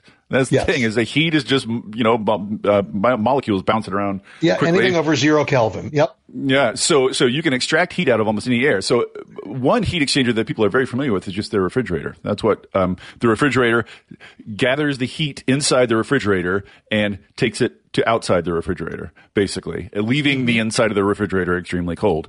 The heat pump is just that, except it's taking the heat out of the outdoor air and bringing it inside your house. But the cool thing about a heat pump is any other source of heat, you know, you're getting like one unit of energy input. You, um, you get like a half a unit out. You know, you're like losing, you're losing some energy in the, the, um, trans, transformation of like natural gas to, you know, mm-hmm. when you mm-hmm. burn it, you lose mm-hmm. some of the embedded energy. Mm-hmm. That's just the mm-hmm. nature of any fuel burning source. Right. Not, with, not 100% efficient. Right. Exactly. But heat yeah. pumps are not generating heat they're just going and collecting it. They're just going and getting it. So for a heat pump, for every one unit of energy you put in, you get three or four units of heat back. So it is wildly more efficient than any other heating and cooling technology, which is why you know the clean energy people are so on a tear yep, to yep. to advertise these things and get get these things in people's minds so that just like a, happened to a friend of mine in, in Seattle just a couple of days ago, their natural gas furnace went out, you know, and when it goes out, you don't have a lot of time to to think. You need heat in your home, yep. and so what yep. we need, you know, what we need to do is is have heat pumps there available for those people in that situation. So that means educating, you, know, uh, contractors, which is a big deal, training the workforce, yep. and just just on a cultural level, just getting the word out that there's a cleaner, quieter, more comfortable, more efficient way to heat your home that uses electricity. So, anybody listening to this, I mean, if you think the two of us are excited, it's for good reason. It's really for good. I mean, the, the, the era of fossil fuels and the internal combustion engine and all of that was enormously important for human beings, and it was a, you know, but not not a permanent feature of our species. We lived before it. We're going to live after it, and we'll live better after it. Yeah, uh, uh, it, it, the fossil fossil fuels are, you know, if that's all you have, it's kind of like the fish in water, and you don't think about it too much. But once there's an alternative, and you can sort of step outside the fossil fuel paradigm and look at it from outside, you realize it's just incredibly. It's a terrible way. it's a terrible way to to to energize Power yourself. It it, crea- it, it, it requires enormous ecological destruction. It creates enormous terrible health benefits, and more to the point, if you look at one of these you know, if you look at the Lawrence Livermore Lab has these uh, what are called spaghetti diagrams, Sankey diagrams that show here's the energy that enters the economy and here's where it goes. And what you realize when you look at one of those detailed diagrams is that something like 60 to 65% of the raw energy that goes into the economy is wa- is wasted, ends up as waste heat. Oh, my. Two thirds I mean, just think about that. Two thirds of the raw energy that we're digging out of the ground with all this destructive mining and drilling gets wasted, goes up as heat into the atmosphere as waste heat. Mm. Fossil fuels are incredibly inefficient, way to power things. And, and, and, you know, with energy or with electricity, you're just so much more tightly controlling and you're using, you know, so it's like double the efficiency. So if you just could tomorrow, you know, snap your fingers and switch everything in the economy from fossil fuels to electricity, you would be using half the raw energy. You would need half the raw energy to sustain the same level of economic activity. And that's just right. remarkable. Like shifting from fossil fuels to clean electricity is a remarkable upgrade in every conceivable way. I hope everybody listening, particularly here in, you know, Chicago, it's winter. You, you probably have gas appliances and gas heat. It's worth thinking about and, and looking oh, into let me the just say this too. that are available. Yes, yes. Let changes. me just say this too, because there's a lot of bad info. There's a lot of bad old information about heat pumps circulating, even among yep. contractors. Like, there's been a lot of really recent activity in that area that a lot of people are not aware of. So it used to be that a heat pump would basically fail below a certain threshold of temperature, you know, like freezing, like below freezing or below 15 or whatever. You'd need fossil fuel backup. Like, and that's what a lot of contractors will still tell you, but it's just, mm-hmm. let me just tell your listeners that's not true. It's not true anymore. They have heat pumps that will operate perfectly well down to negative 15 degrees. Like they have them in, you know, they're all over Iceland. They're all over countries that are much colder than ours yep. working, working fine. So there is no, there is no area of the country where you cannot do the full job with a heat pump as long as your house is reasonably sealed, right? Reasonably yep. efficient. That's always yep. that's yep. always part of the picture, you know, is, is getting some basic sealing done to your house so whatever your heat is is more efficient. You don't lose all the heat. But heat yeah. pumps can do the job anywhere. That's important.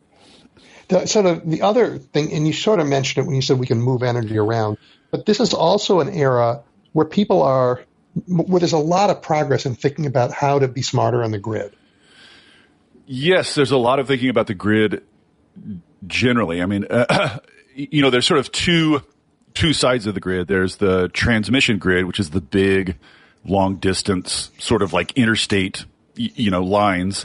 Yep. And then there's and then there are distribution grids, which are like local road networks. So it's like the you know where you take right, the exit substation off, to your house. Right, take the exit off the interstate and all yep. the all the little power lines around your house. So there's there's innovation going on both sides of those. But one of the I just want to say about the transmission grid, we're not going to get where we need to get with clean energy unless we build a lot more transmission lines. Everybody, you know, this is like a, this, people are saying this over and over and over again in the clean energy world. It can't be said enough.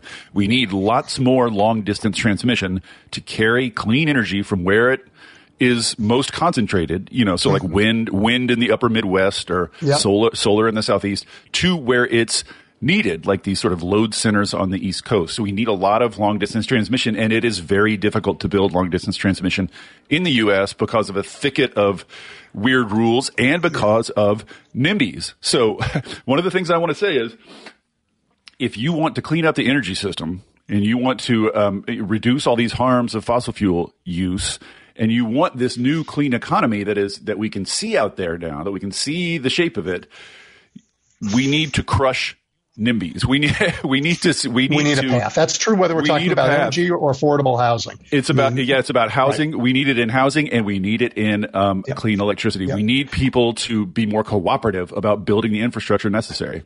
Yeah. Hey, is, have we made progress on the efficiency of long uh, of, of long term transmission, or do we lose a lot of energy? You uh, know, over the long transmission lines.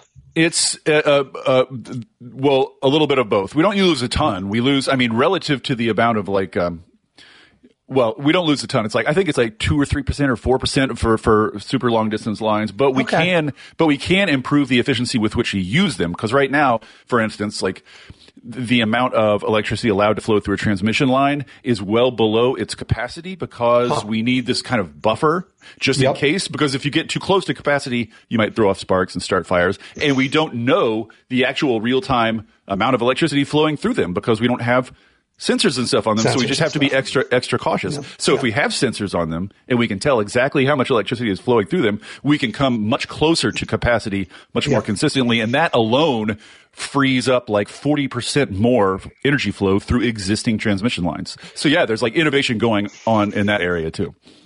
I, I can't believe we got through a half hour like this. I have a whole page more questions. Happily, 2023 is not going to be the end of this conversation. Um, I, I, look, before we go, I just want to say you've been educating people about these issues for a long time.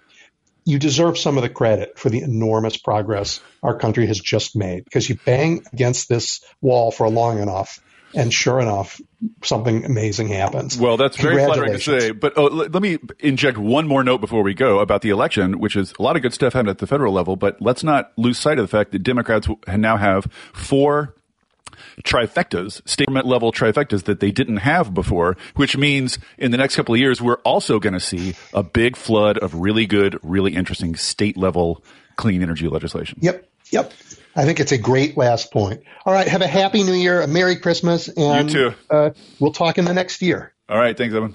All right. Everybody, that was remarkable. Dave Roberts, who knows, you know, more than the rest of us will ever know about all this stuff. Stay tuned. We're going to take a break for the news. Uh, and um, uh, Tim Hogan is joining me when we get back. Thanks. Eisendrath on WCPT 820. Okay, everybody. I, I don't know about you, but I thought that was fascinating. And it leads, um, you know, it's part of the reason why I'm optimistic about the years that we're facing. We've heard um, from Colette at the beginning of the show about the enormous challenges to uh, any kind of government policies that even consider race um, anymore.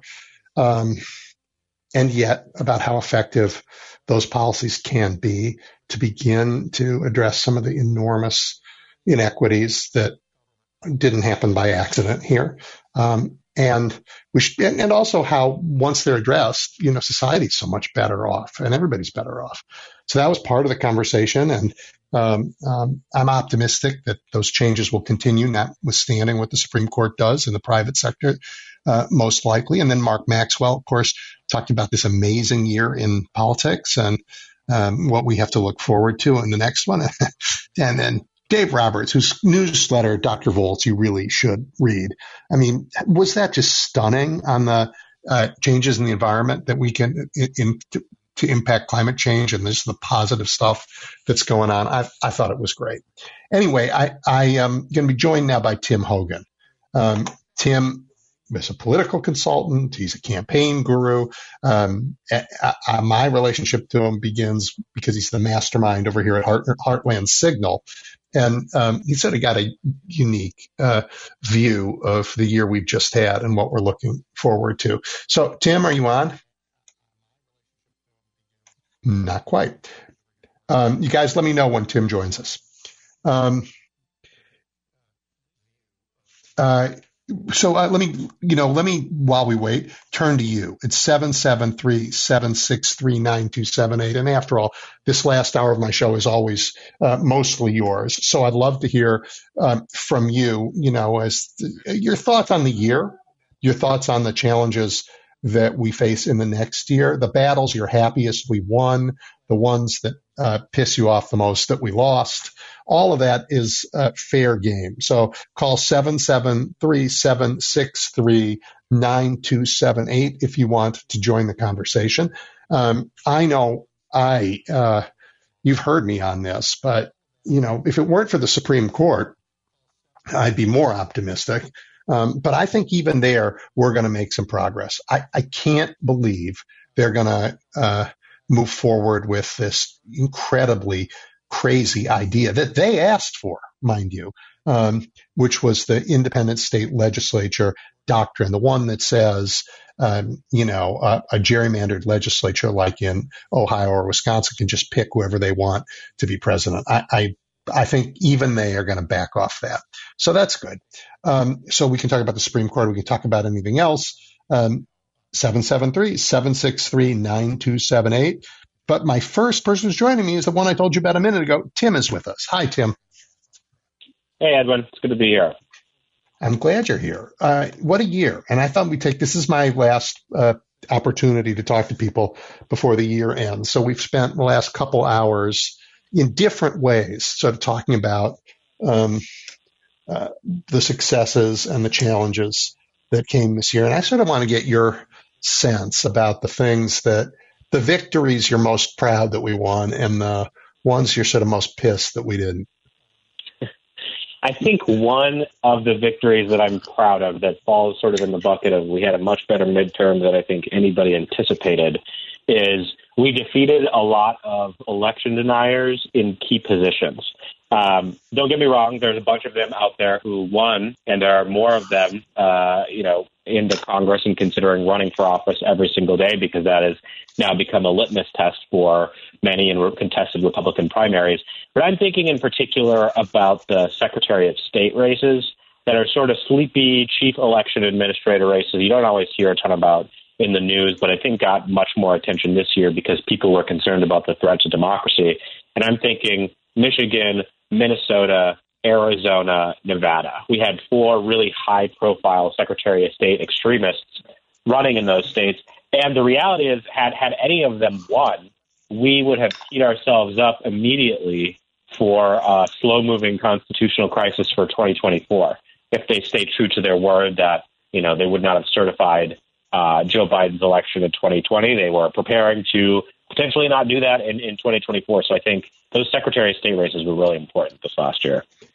And you know what I loved? Um, because I just think in America, the voters really are sovereign, and it's a powerful, powerful thing.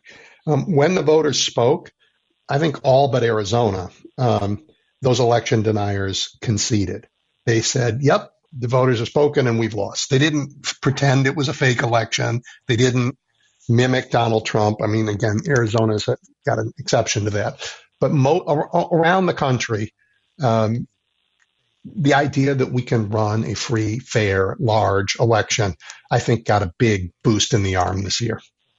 Yeah, agreed. And I think it's a function of two, you know, we always talk about how Donald Trump being on the ballot or not being on the ballot juices turnout. it also juices certain discussions and certain narratives that he is able to get people riled up about and able to, you know, focus a conspiracy or or harness a conspiracy that's sort of in the muck and maybe not getting a lot of traction online, but he can pluck it out of obscurity and make it a national narrative. And I think for a lot of these candidates, they just they don't have the power to do so. And Kari Lake at a moment felt sort of like a larger than life conspiratorial figure for us, given the num- the amount of attention uh, that she generated. Same with Mark Finchem, who is the Secretary of State candidate in that state. But even that, yep. really, they, they, they kind of fizzled, which is uh, which doesn't mean this is over, uh, but means we kind of dodged a bullet here. Yeah, I, I think the insurrection. I've said this before. I, I think it's like, you know, we we know we're, we know we're going to win. The battle isn't over. There are going to be a lot of casualties between here and the end of this this fight. But but this year, you know, we held their biggest attack and repelled it, and I think we the country is going we'll have left right fights forever. But this notion that somehow we shouldn't trust our elections, that we should find a democracy to solve our problems, I think we beat that back this year. Yeah, yeah, I think we're in a, I think we're in a much better space there, and I think what's interesting too is seeing Donald Trump announce his candidacy. And I think there was some anticipation after having a very good midterm, where the outcome was we beat back a bunch of those threats, that we were going to dive right back into this insanity about questioning election results. And I, you know, I don't want to say I'm I'm pleasantly surprised. It's probably the wrong way to put it, but uh, it has been interesting to see that he has sort of launched his campaign and then took like a month long nap, uh, only to wake up to sell some like digital NFT tokens for himself. And okay, we have to talk about that. I, I, mean, I think what worried me about him launching is like, okay, we're going to get right back into this. He's gonna he's gonna get his people fired up immediately, and it just hasn't happened. So I don't want to write him off. It's dangerous to write him off. Every time anybody ever has, you know, it's come back to haunt us. So we need to be yeah. right. We need to be m- mindful, and I think happily the Justice Department is not playing games. They're being very serious, and I think they're going to keep going, and we're going to have a really wonderful wrap up to the January 6th committee pretty soon where they'll tell us what they found. Mm-hmm. Um, so so I, I he then but so yeah, I don't want to make light of him, but these Trump cards that he's like trading. I mean, how do how do his I, you can hear I'm stumbling for words. I, I absolutely am inarticulate about it. If you are a Trump supporter, if you believe this man should lead our country, how do you look at this? How do you how do you look at this and then like go to Christmas dinner with your family that might include somebody who warned you that he was a crackpot, you know, before? Yeah. Yeah. It's uh it's it's well and these aren't even I mean it's important to note too that this is not even a fundraising ploy. You know, this is not a uh, you know, Save America PAC or, you know, MAGA PAC play for him to raise money for reelection. This money just goes directly into his pocket. And it, it, he's selling them at like $99 a pop. I know he sold a bunch, but it is, it is, it is wild to me. It is just a play for profit for him. But the fact it's just so debasing for someone who is the president of the United States to be out selling digital trading cards of themselves. And, and that's what he needs to do to, to make some money at this point. And to your point too about, yeah, we absolutely cannot write him off. I mean, that is, that is how he surged and I wouldn't say came out of nowhere in the past, but we weren't we weren't ready, we weren't on guard for him. But um, you know, I think this election he's more motivated and he's telegraphed this, he said this, he's more motivated by vengeance than anything else. And that is a very different play. And his people are angry. And so don't get me wrong, it's not that they can't latch onto that. But to me, that is a very different play than the con man who's going to admit to you that he's a con man, but the system's rigged and he is the only one who can navigate it for you. So give him a shot. Play that he made in 2016. So we'll see. Um, we'll see what, what it looks like, you know, as we enter the new year here. So on the topic of vengeance, since you brought it up, uh, the GOP has a majority in the House. Um, to the to the extent that they ever get a speaker, Uh, but we should talk about whether they'll get a speaker and what that's going to look like. Yeah. But at some point, that fiasco will be done with, and they promise to use their time and the House's time to like dig into Hunter's laptop and to find you know Joe's old underwear and like this is this is the stuff they want to be known for after the 117th Congress led by Democrats also with a slim majority passed laws that make the country demonstrably better. And our, and people are going to know it because the impact of those laws are coming in the next two years. So we're going to get the country's going to benefit from good governing Democrats, and they're going to have on display every day. I, I don't know Jim Jordan ranting about Hillary and Hunter, and that cannot be a good policy, can it? No, it can't be good I, politics.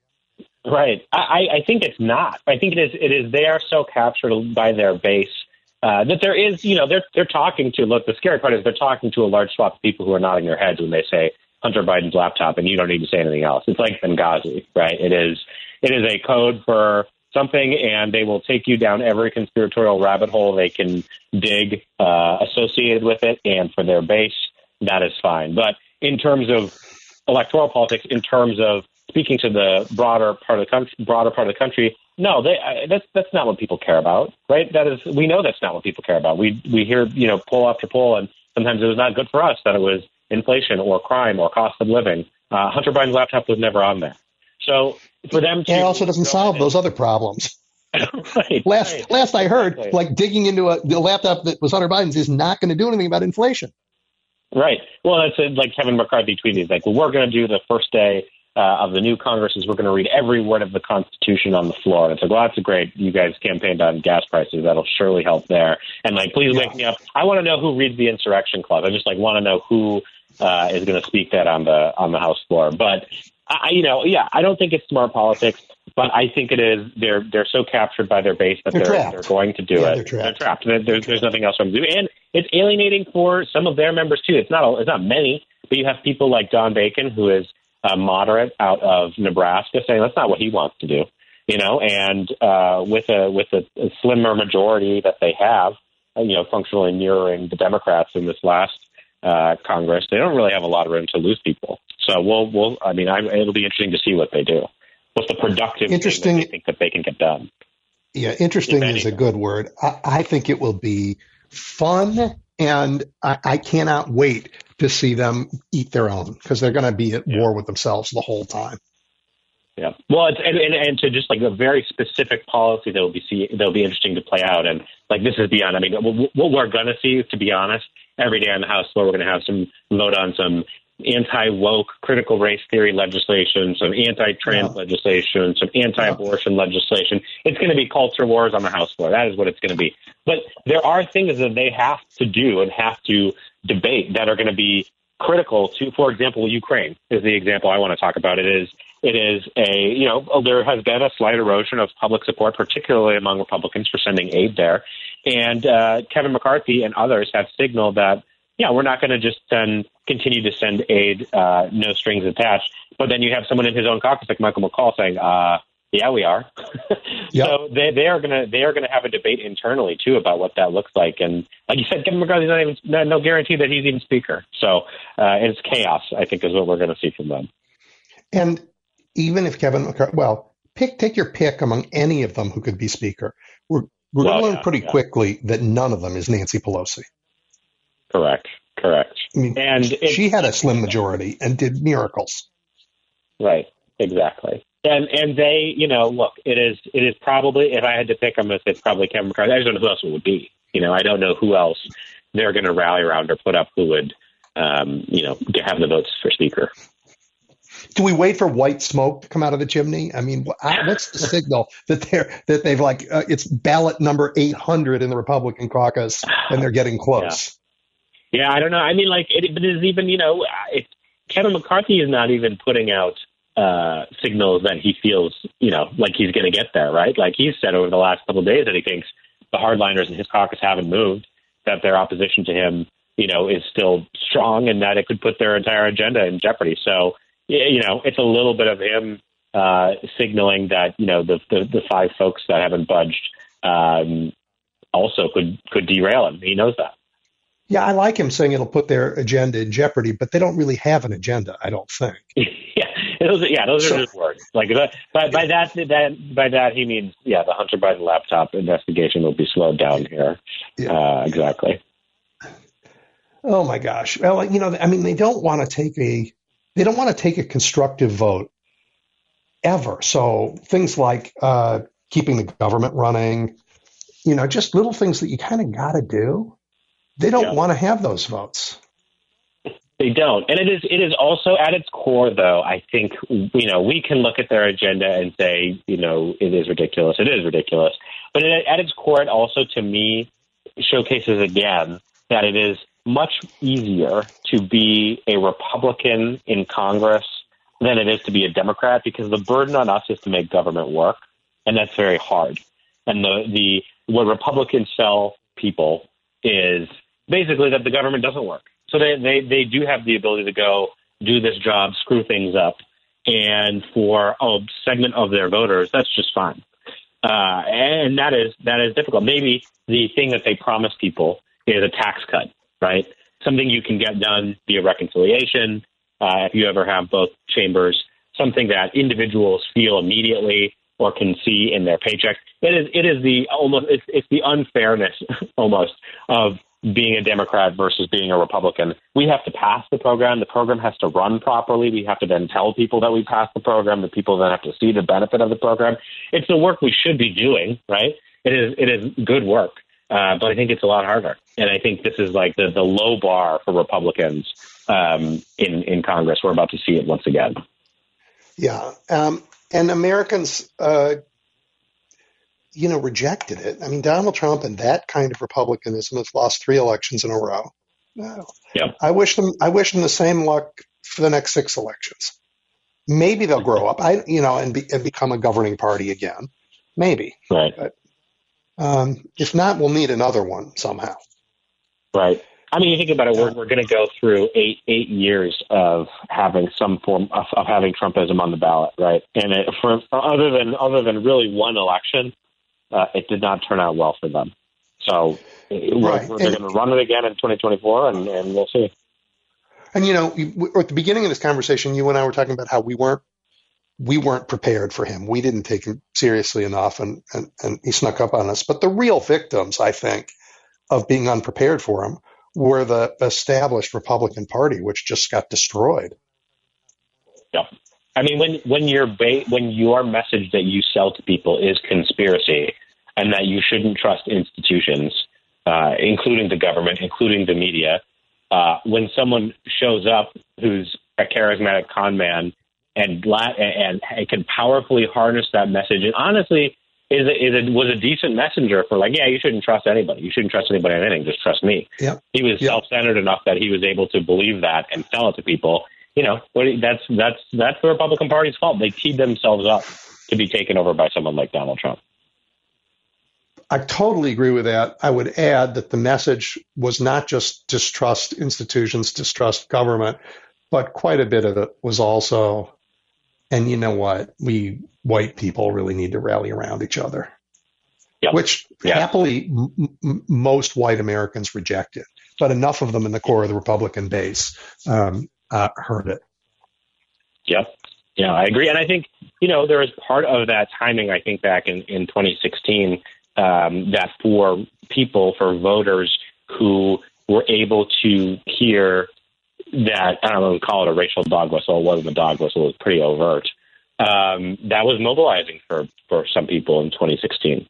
Um, you know, coming out of, of two years of, of an Obama presidency and, and the option is Donald Trump or Hillary Clinton, I I see that those people were supercharged in 2016. Yeah, I think they were too. I think they were too. And Hillary, I mean, they, I, I don't know if it's calculable the amount of money that was spent vilifying Hillary for, I don't know, 16 yeah. years right? It's amazing yeah. that she did as well as she did. Yeah, yeah. Uh, yeah so, I agree. So, so um, for me, um, last year also confirmed um, the true danger of not having a legitimate Supreme Court, and mm-hmm. that one persists into the in, into 2023. Um, well, I think we may have turned the tide on, you know, the anti-democratic insurrection. I, we have definitely we have a lot of work to do on an illegitimate judiciary at the top that is captured and um, partisan and outcomes driven. And I, I wonder what you think about that. Yeah, I mean that is it is frustrating. I mean, you're talking a little bit about the independent state legislature theory. Um, Certainly, that's one. But you know, yeah. it, it's it's that. It's the Dobbs decision. It's you know, uh, all of the reactionary decisions we're going to see um, on uh, preventing gun violence, legislation to prevent gun violence. Um, and it is something that we're going to have to. I mean, you know, Joe Biden's uh, executive order on um, student uh, debt relief. Yeah. Yeah. I don't know. I don't. I don't. I don't know what's a good answer. I. I just think my difficulty is I do not think you are in a position right now in the Senate with the current makeup of members, or really on it, because like 2024 is going to be very hard for us uh, in terms of the Senate map. Senate map is very difficult. Um, yep. But you know, I don't know that there is a Senate-based or a Congress-based fix there, right? I know that we uh, Democrats have talked about, um, you know, either adding seats or I think maybe more palatable to a larger number of members would be adding ethics. Term limiting. They, are not ethics rules. Yeah, we've talked about all of them. Yeah. Yeah, they're not governed by anything. It's and it's like we've put people the long game that Republicans have played. They put people there who now are the case study of why we should have those rules. So um, that is that that is a dismal note for me in 2022 and and looking ahead to 2023 because my answer I don't know. I I don't think I have a good answer. Yeah.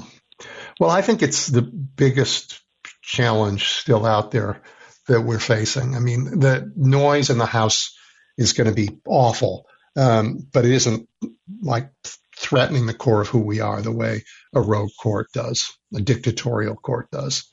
Um, so I worry about that a lot. I really do. Well, we have, yeah. um, but but we also saw this cycle, and and you know, you're a you're an operative. You get this. I, I was so impressed with the Democratic Party community building that went on in Michigan and Wisconsin. The the way Lavora Barnes and Ben Wickler helped worked with great elected Democrats, but built organizations from the ground up that created so many on ramps for individuals to get involved and then to keep them involved, you know, helping make their communities better. I thought that was an amazing thing and probably good for the country. Great for the country. And I think, you know, both of those states are very good examples of you have strong party chairs who are able to lead people. And also importantly, they were there early, you know, that they were building this infrastructure in the off year, that people yeah. can't feel like they're just engaged when it comes, you know, two months before the election. That, that can't be the way that we do this. So both of them are good examples of that. And we just have, I think we have finally turned a corner a little bit of we are resourcing those parties in a better way. There's always more to be done, but you know, empowering them to do what they need to do, hugely important. Right, because politics can't be transactional. Oh, vote for me. This is what you get. It's got to be about building something together, and that's what why you have to do it all the time, not just when you want somebody's vote. Right, and it is it is also. I mean, you know, you, you know this coming up in Wisconsin. You want to talk about Supreme Court, the state Supreme Court races uh, coming up this spring. Um, Two big races. That one and a special yeah. election that will determine uh, whether the Republicans get a supermajority. Yeah, and so it is. It is. It is those types of races too that you know don't always make headlines. Definitely not nationally, but are critically important. And I think you know an underappreciated part of it too is uh, just thinking about the Supreme Court a little further for Dobbs in particular there's a mechanism that I think we've seen voters rally around in 2022 that I think is a bright spot for 2024 and ahead, and that is ballot measures, right? We saw it kick yeah. off with uh, voters in, you know, Ruby Red, Kansas, rejecting a, um, a ballot initiative that would have restricted abortion in the state. They said no. And then you get to November and you have Michigan and Vermont codifying it in their constitution, California doing the same, and people in, again, red states, Kentucky and Montana, rejecting restrictions.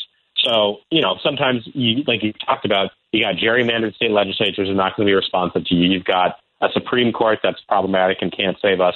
Sometimes it's a very local and state based answer, and it's citizens organizing to get it done. Yep. And I really do think the ballot measure is a way forward. Now, you can't do a ballot measure in every state. Not every state has citizen referred ballot measures. But in the states where you do have it, where those rights aren't protected, which I think is still like 10 states, we should get on it. You know, we should be smart about in, it in, we can. Absolutely. I mean, the voters in Ohio added a constitutional amendment to stop gerrymandering. Republicans ignored it, and now the Republicans are trying to get rid of the right to even have the ability to have, uh, uh, you know, that kind of public uh, process entirely. Yeah, totally. Trans- the land that democracy forgot. That. Yeah, yep.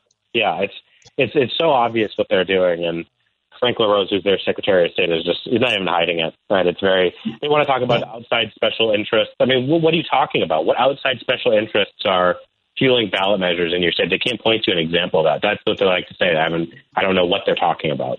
No, they, they, they it doesn't matter. Facts don't matter to them. Um, Tim, do you? Uh, yeah, this has been uh, fabulous. Do you want to stay on and hear from uh, sure. callers, or do you have to run? Let's do it. All right. We're going to take a break, but when we come back, 773 763 9278. For those of you who don't have me on speed dial, we'll be back in just a moment. You're listening to The Big Picture with Edwin Eisendrath on WCPT 820. Okay, we are back, and I'm uh, Tim Hogan, who wears many hats, including he runs Heartland Signal, but he's also a a very savvy uh, political consultant and uh, has led campaigns and led communications efforts, really knows this world. He's here with me as we take your calls. Um, and for me, the last time this year, and let me begin as you start to dial in just by telling you how grateful I am that you've listened uh, and been with me all year and that you've shared your views. Um, it's been really interesting for me. Thank you. All right, Paul, what's up? Yes, sir. Thank you, Edwin. And uh, nice to be on uh, with Tim. Uh, so, if I can get just two remarks, and I'll start with uh, not my, my usual law stuff, but I'll try to make a remark about that and if I have time. Uh, so, about energy. Uh, what I think the new House will do is what they did in 2015 because they're all about shutdowns. And remember, we we repealed the the prohibition on exporting domestic oil in 2015, and I looked into why why did Obama do that, and then I I went, oh, I see why. It was part of remember they never gave a a, a budget. They never they never allowed Obama to have a budget, and so it was all omnibus spending bills, and it was that beauty in 2015 the same one in which Marco Rubio put the poison pill for the Affordable Care Act, which uh, defunded the high risk corridors so that many of the insurance companies, these were the ones that were going to keep, uh, you know, establish a fund for uh, many of the sicker people who are guaranteed to get coverage through Obamacare. Uh, and, and Marco Rubio put the, the amendment in to defund that. Well, they also put this bill, this amendment in to re- relieve or, or uh, repeal the restriction on, on exporting for our domestic oil and gasoline. And so last year we exported 29 percent of our domestic oil. First, after we give it to the to the fossil fuel companies, we give it to them. Then they put it on the world market and make a whole ton of money on it. So I predict that what they will do is they will shut. And of course, they shut down the government to make this happen until we pass the spending bill. So that's what this because that's what this this bunch of bag of rats will do. That's the only way they ought to play. And they will do something to it will be a big giveaway for the oil companies um, to, uh, to to give them a you know some kind of giveaway for them that looks like it brings down uh, gasoline prices. But on top of that, when you're talking about fusion, and I was thinking about um, when I was a young chemistry student at Michigan State back in the early 80s, um, and I had a professor, and I, I asked him this same question that he always gets a smile at. I said, if we can send a man to the moon, how come we can't do fusion? And he smiled. He said, well, the thing is, the technology that we used to go to the moon, we already had. It was basically a big project management uh, problem to put them all together. The fusion technology we don't have. We cannot contain this reaction. And it led me to think about all these years, and I know this person, uh, he still is a good friend of mine for over 40 years. Um, as the, the Republicans always say, regulations stifle innovation and creativity. And I started thinking, that's not true. And I asked this friend of mine, because he's a research and development chemist uh, now and has many, many patents. I said, actually, regulations stimulate innovation, don't they? And he said, absolutely. Regulations do stimulate uh, innovation because whether they're government regulations or they're whether there's a set of conditions that some company who I'm developing a product for has for me to work on. Yep. I, it, you know, the product has to do this, this, X, Y, Z, all this other stuff, and it has to. It also has to comport to government regulations. That's what makes me have to be clever. If you take the, research and development scientists and say, "Oh, it only has to do this," and there's no condition, who's going to take the cheapest, you know, crappiest way out? He said, "Oh, well, you didn't tell me it, it, it had to be fireproof. You didn't tell me it couldn't be environmentally toxic. You didn't. If you don't tell me all these things, I'm not going to do them. I'm just going to solve the problem the cheapest way I know how." And so, yes, it is more effective to have regulations. To, regulations actually stimulate innovation. Lack of regulations, and there's no better example than the pile of regulations you have to have in a NASA space capsule, which is where so many innovations have come from. Things like Velcro, we all use every day, came from the stuff they put on the bottom of the astronauts' boots that sticks them to the floor because they couldn't have magnets and they couldn't have a lot of stuff and some old lady who was a seamstress came up with, well, use this hook and, uh, you know, whatever that's called, hook and loop idea. And that's how we got all of these things by those conditions that the NASA rockets had to have. And so, yes, regulations stimulate innovation. Okay, then. Tim, what do you think?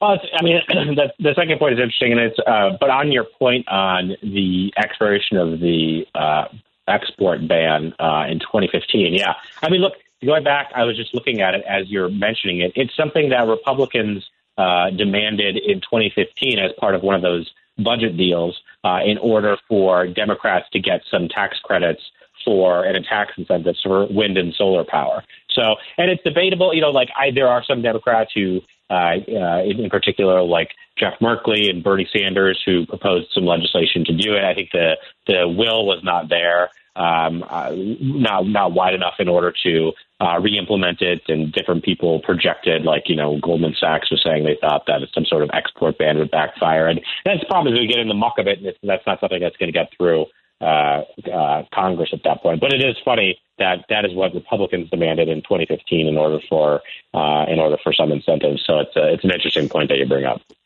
And yeah, I want you to know I uh, think it's perfectly fine to export the stuff. I do. I think America's uh, uh, entire balance of payments issue changed entirely when we did that. It turned out um, there's a global market, there's a global price.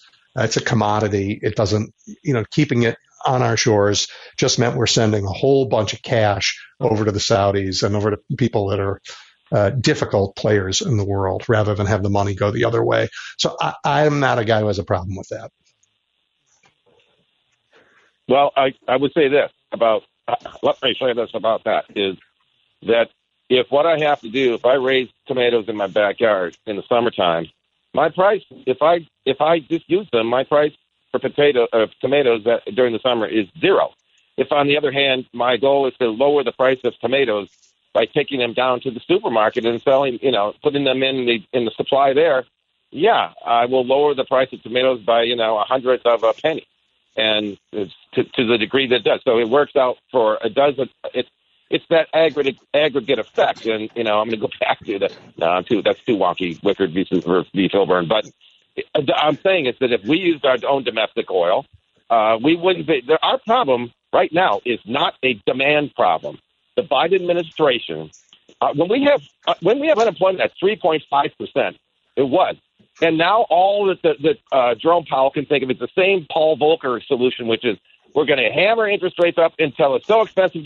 Companies want to hire people, and I guess well, Republicans think that it's better that they, it's better that people have no job than pay higher prices and have a job. And yeah, I, I, Paul Volcker, I agree with you, Paul. I agree yeah, with you, but I, also, sorry, not Paul Volcker, Jerome Powell. It, yeah it also gets like a little just on the on the on the export thing and your your analysis. It's it's it's a little more complicated than that, right? Because it's a it's a it's crude, right? Is what the what the ban was on, and it's a question of capacity for refiners, right? So it's I get what you're saying, but it's also whether or not there's capacity to process it and and things like that. But I, I know what you're saying, and I think it's just, you, uh, you know in general. I'm saying in general, our problem has been since the 1980s, since the Reagan Reagan era, we have we, we don't have a domestic option. And we they they pursued inflationary measures. That's the whole trickle down economy, the whole supply side economy. And the way they offset it was by importing deflation with these cheap uh, goods that were made, you know, overseas. And now we get stuck with a pandemic. And I guess it didn't occur to us, but we have our problem is we have fewer domestic options, and that's why we have uh, people with money in their hands. If this is truly really, if it's real inflation, that means people have money in their hands chasing too few goods. I'm not convinced it's totally real inflation. I'm also convinced that it's partly corporate greed, and a lot of that greed has to do with energy, and that's driving up the price of everything. So that's my point. Well, pr- there's no question profiteering has played a big profits. Okay. Corporate profits have gone up much faster than wages in yep. this, and, and the and uh, the uh, keep rising uh, interest rates are going to harm workers a whole lot more than anybody else. Anyway, Paul, thank you for uh, paying attention and being part of this conversation all year. I hope you have a happy new year, and we're going to move on. Thank you. Um, you bet. Brian. Hello, Brian, everyone. Hope you're doing well. And Thank you. I'm going to be as brief as possible. Uh, but um, Oh, first of all, uh, uh, Paul was just referencing trickle down economics.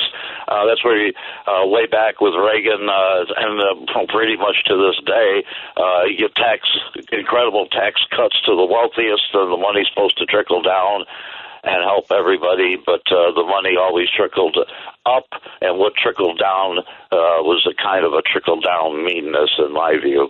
But uh, the main reason I called, it's uh, my understanding that Monday, it's going to be Monday or is it Wednesday that uh, the uh, committee on. Uh, uh, Trump is uh, supposed to, uh, we're supposed to find out if there's going to be charges against Trump. I think you're talking about the January 6th committee right? And yes, and the they, January 6th they, committee. they, I think they should be handing down charges of treason myself. Well, but, uh, do you, what's your on. thought? hang on. They they they've told us that they're going to make criminal referrals. Those aren't the same thing as charges. Congress does not charge anybody with a crime. Congress can't hold anybody for a crime. Congress is not the courts. The, that that um, the Justice Department has to do that. And what Congress has said has hinted that at their last meeting, when they give their report, um, that they will include criminal referrals, which is to say, in our opinion, we think there's enough evidence, Justice Department, for you to go ahead and and open a criminal case. But here's the thing: they've already opened the criminal case, right? And it's moving along. And um, uh, we have a new special prosecutor who did not take like a nanosecond to get up to speed, but uh, dispatched uh, a whole bunch of of subpoenas, uh, you know, even before he got back on shore because he was working in Europe. Um, so, so I, I, I, it'll be really I, uh, important for the January 6th committee to end on a on a high note. And what they're going to do for us, more importantly, even I think than the criminal referrals, is they're going to summarize their case. And remember, um, I mean, I think I'm one of eight people in the country that actually read the Mueller report, all of it. Right? The, the, these reports are important, but the public doesn't really get their arms around them. So they've opted, after having, I think, brilliantly done their hearings, to have a concluding hearing where they make their case. Right? And, they, and they'll end their case and they'll end it with criminal referrals, and we'll all know why, um, which is great from the court of public opinion. But if you want to see Donald Trump, you know, in the docket facing a court of law, that's a different process. So I, I just want to be sure that. Well, well, it's my well. The, the truth is, no one is above the law, including Trump. And in my Right. view, uh, his actions were treasonous. I can't believe he's going to get away with this completely. Uh, hopefully, he won't. He'll he'll get charged with something. And the other point, uh, there's also I want to make real quick. Uh, there's this uh, lake out in Arizona. Her name is. Uh, she lost and uh, she's still insisting that the whole election process is uh, rigged. And I think uh, uh, this kind of uh, talk is uh, continuing on is uh, very terrible, and uh, I think. Uh, at some point, it has to cease. It's uh, very terrible for our country and very terrible for uh, the survival of democracy. Yeah, I, I couldn't agree Yep. more. And I think there are there are some sources that are saying like part of the reason that she's doing this is because she wants to be Trump's running mate. She's trying to work the deal uh, in Arizona and look like the most staunch election denier conspiracist that she can be. Uh, but you know, it is what's what's I think frustrating about this is we all know that this is bogus, right? But there there is a process that she gets to go through, and that's the process anyone else gets to go through. And I think she won some a question about a partial ballot inspection uh, last week, and so yeah, it's it's really annoying that uh, this keeps her in the headlines. But if it turns out, and it will, like every other complaint that we heard from Trump, for example, in 2020, uh, it's not going to change anything. It, it, but I agree with you; it's it's it's it's very damaging to our process that she hijacks the tools of election review to just keep herself in the news because she wants to be Trump's running mate. It's terrible. But Brian, take some Holidays to comfort. both of you, and thank you, Edwin, for taking my call. Of course. And thank you for uh, listening all year. It's been fun to have these conversations with you. Thank you so much, Edwin. Take care. Okay. Well, let's move on. We're taking your calls at 773 763 9278. And I know, Ron, you've been waiting. Yes. Um, yes. Uh, the uh, Republicans will be uh, investigating uh, Hunter Biden's uh, hard drive. So, uh, what is the, what is their end game? To uh, put Hunter, Hunter Biden in jail, to impeach Joe Biden, to discredit the FBI? You know, is there something something else uh, they're after? Tim, you want to take that?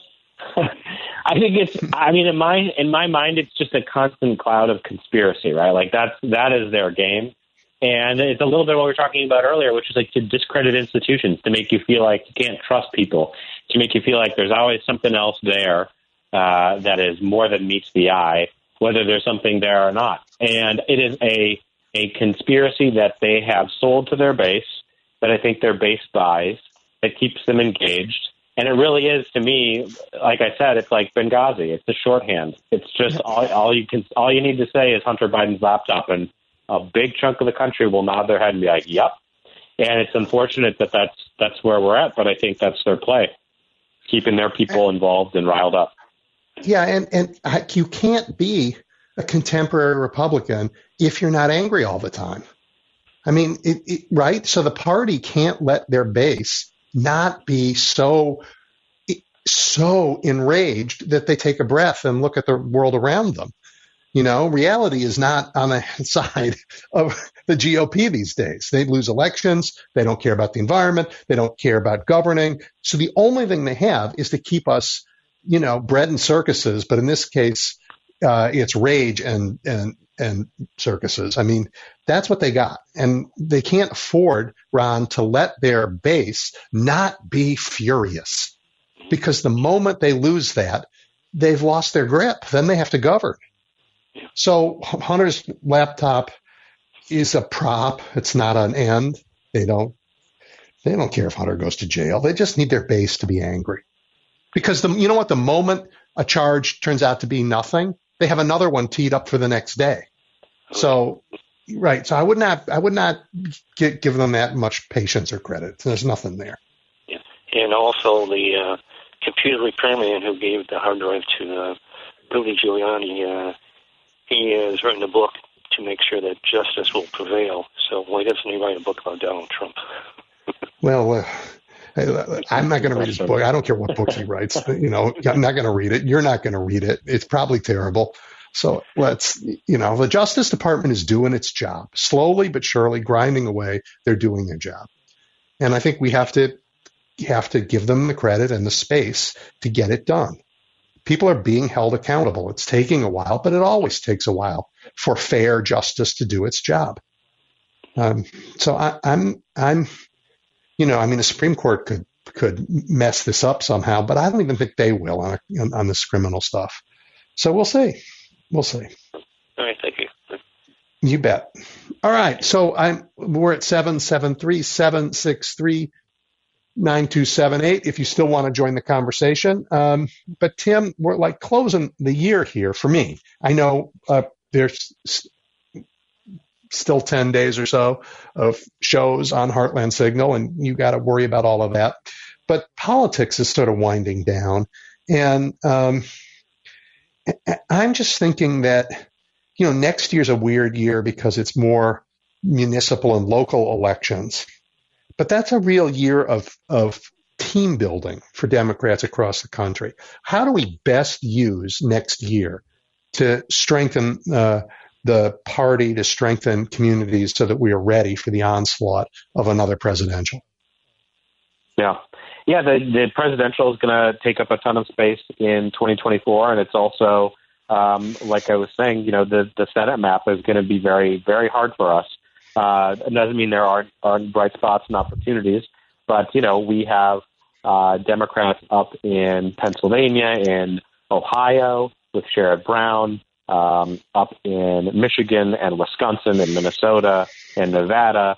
Um, you know, and the opportunities for us are are smaller. I mean, look, we got we got Joe Manchin up in West Virginia too, and as much as we complain about Joe Manchin over the last two years, well, we, we want him reelected.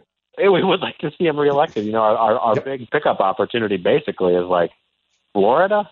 You know, so it's it's it's a very very tough year, um, and and we'll see. But uh, I think it's a time to to reflect on you know what the strategy looks like for 2024 and to start to do some party building. And the other, the other thing I would notice, you know, this is also the season of state legislatures, and there's a lot to keep an eye on across the country there. People are still reacting to the fall of Roe v. Wade and legislation being passed. There's still a bunch of anti-LGBTQ legislation being passed. There's still a bunch of you know bad uh, uh, legislation that could increase gun violence. So it's a it's a year to build. It's also a year to be on guard and watch what's happening in your state legislature. Yeah. Yep. All right, we have time for one more caller, and I think I'm going to let Roosevelt be my last caller of the year. Double Roosevelt. E. Double D, can you hear me? Loud and clear. Okay. So, we've, we've heard about the big announcement on the 15th of Trump, right? Uh, so let me give you. I don't know. I tuned in kind of late, and I've been listening off and on because I'm, you know, I'm doing some some some work here. Um, did you hear the big announcement of uh, Biden on the same day at 12, uh, 12.23 p.m., to be precise? Let me give it to you like this. Inflation easing. Uh, he signed the uh, Respect for Marriage Act, brought back, just the past two weeks, by the way, he noted, uh, Brittney uh, Griner came home. Gas prices are lower than a year ago. And I think it's, if I'm not mistaken, Double E for the past five months, they've been, they've been lowering the gas prices. And last but not least, 10,000 new high paying jobs in Arizona. So I don't know if you mentioned that, but I, want you, I wanted to close the show with good news as far as that is uh, concerned. Now, I, you know what? Uh, I'm going to take turning you into an optimist as the greatest accomplishment I've had on radio in a year. I think you are. I think you're having a you're rubbing off on me. You're rubbing off on me. Now, as far as I want to ask a question of you, and I'm going to hang up. As far as the gra- uh, gas prices, isn't it true that every time there's a Republican, the gas prices go down? And in this past midterm, did you notice that the gas prices went up just before the elections, and they came down within the past two, three weeks? They they came down. Now, mind you, when uh, uh, Christmas or holiday season, so less people are, you know, due to spend more gas. So what do you think about that as far as the gas prices? And the Arabs always, in my opinion, manipulate the prices because they love Republicans since Reagan, or maybe before that, and they don't like the Democrats. I'll close it with that, and I'll hang up and listen to you. Thank you very much. Right.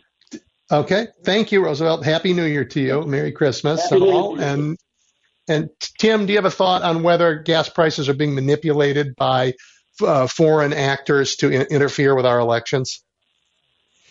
Uh, what I'll say is, I think it's almost more direct than that. It's, it's companies seeing that they could make a profit and taking those record margins. I think yeah. it is. I think they yeah. they saw an excuse with inflation, and, and that's it. Yep, I think so too. So Roosevelt, the, the consensus here is nope, not an international conspiracy, just greed you know, and that's just, that's, that's all American is apple pie. well, uh, Tim, thank you for joining me this afternoon, and thank all of you who have been listening all year long and being part of this conversation. I um, I hope that the end of the year for you is happy. That your um, uh, there's no coal coming down the chimney for both environmental reasons and uh, because you deserve better um, and, and that 2023 gets off to a good start. I look forward to doing this again with you next year. Take care.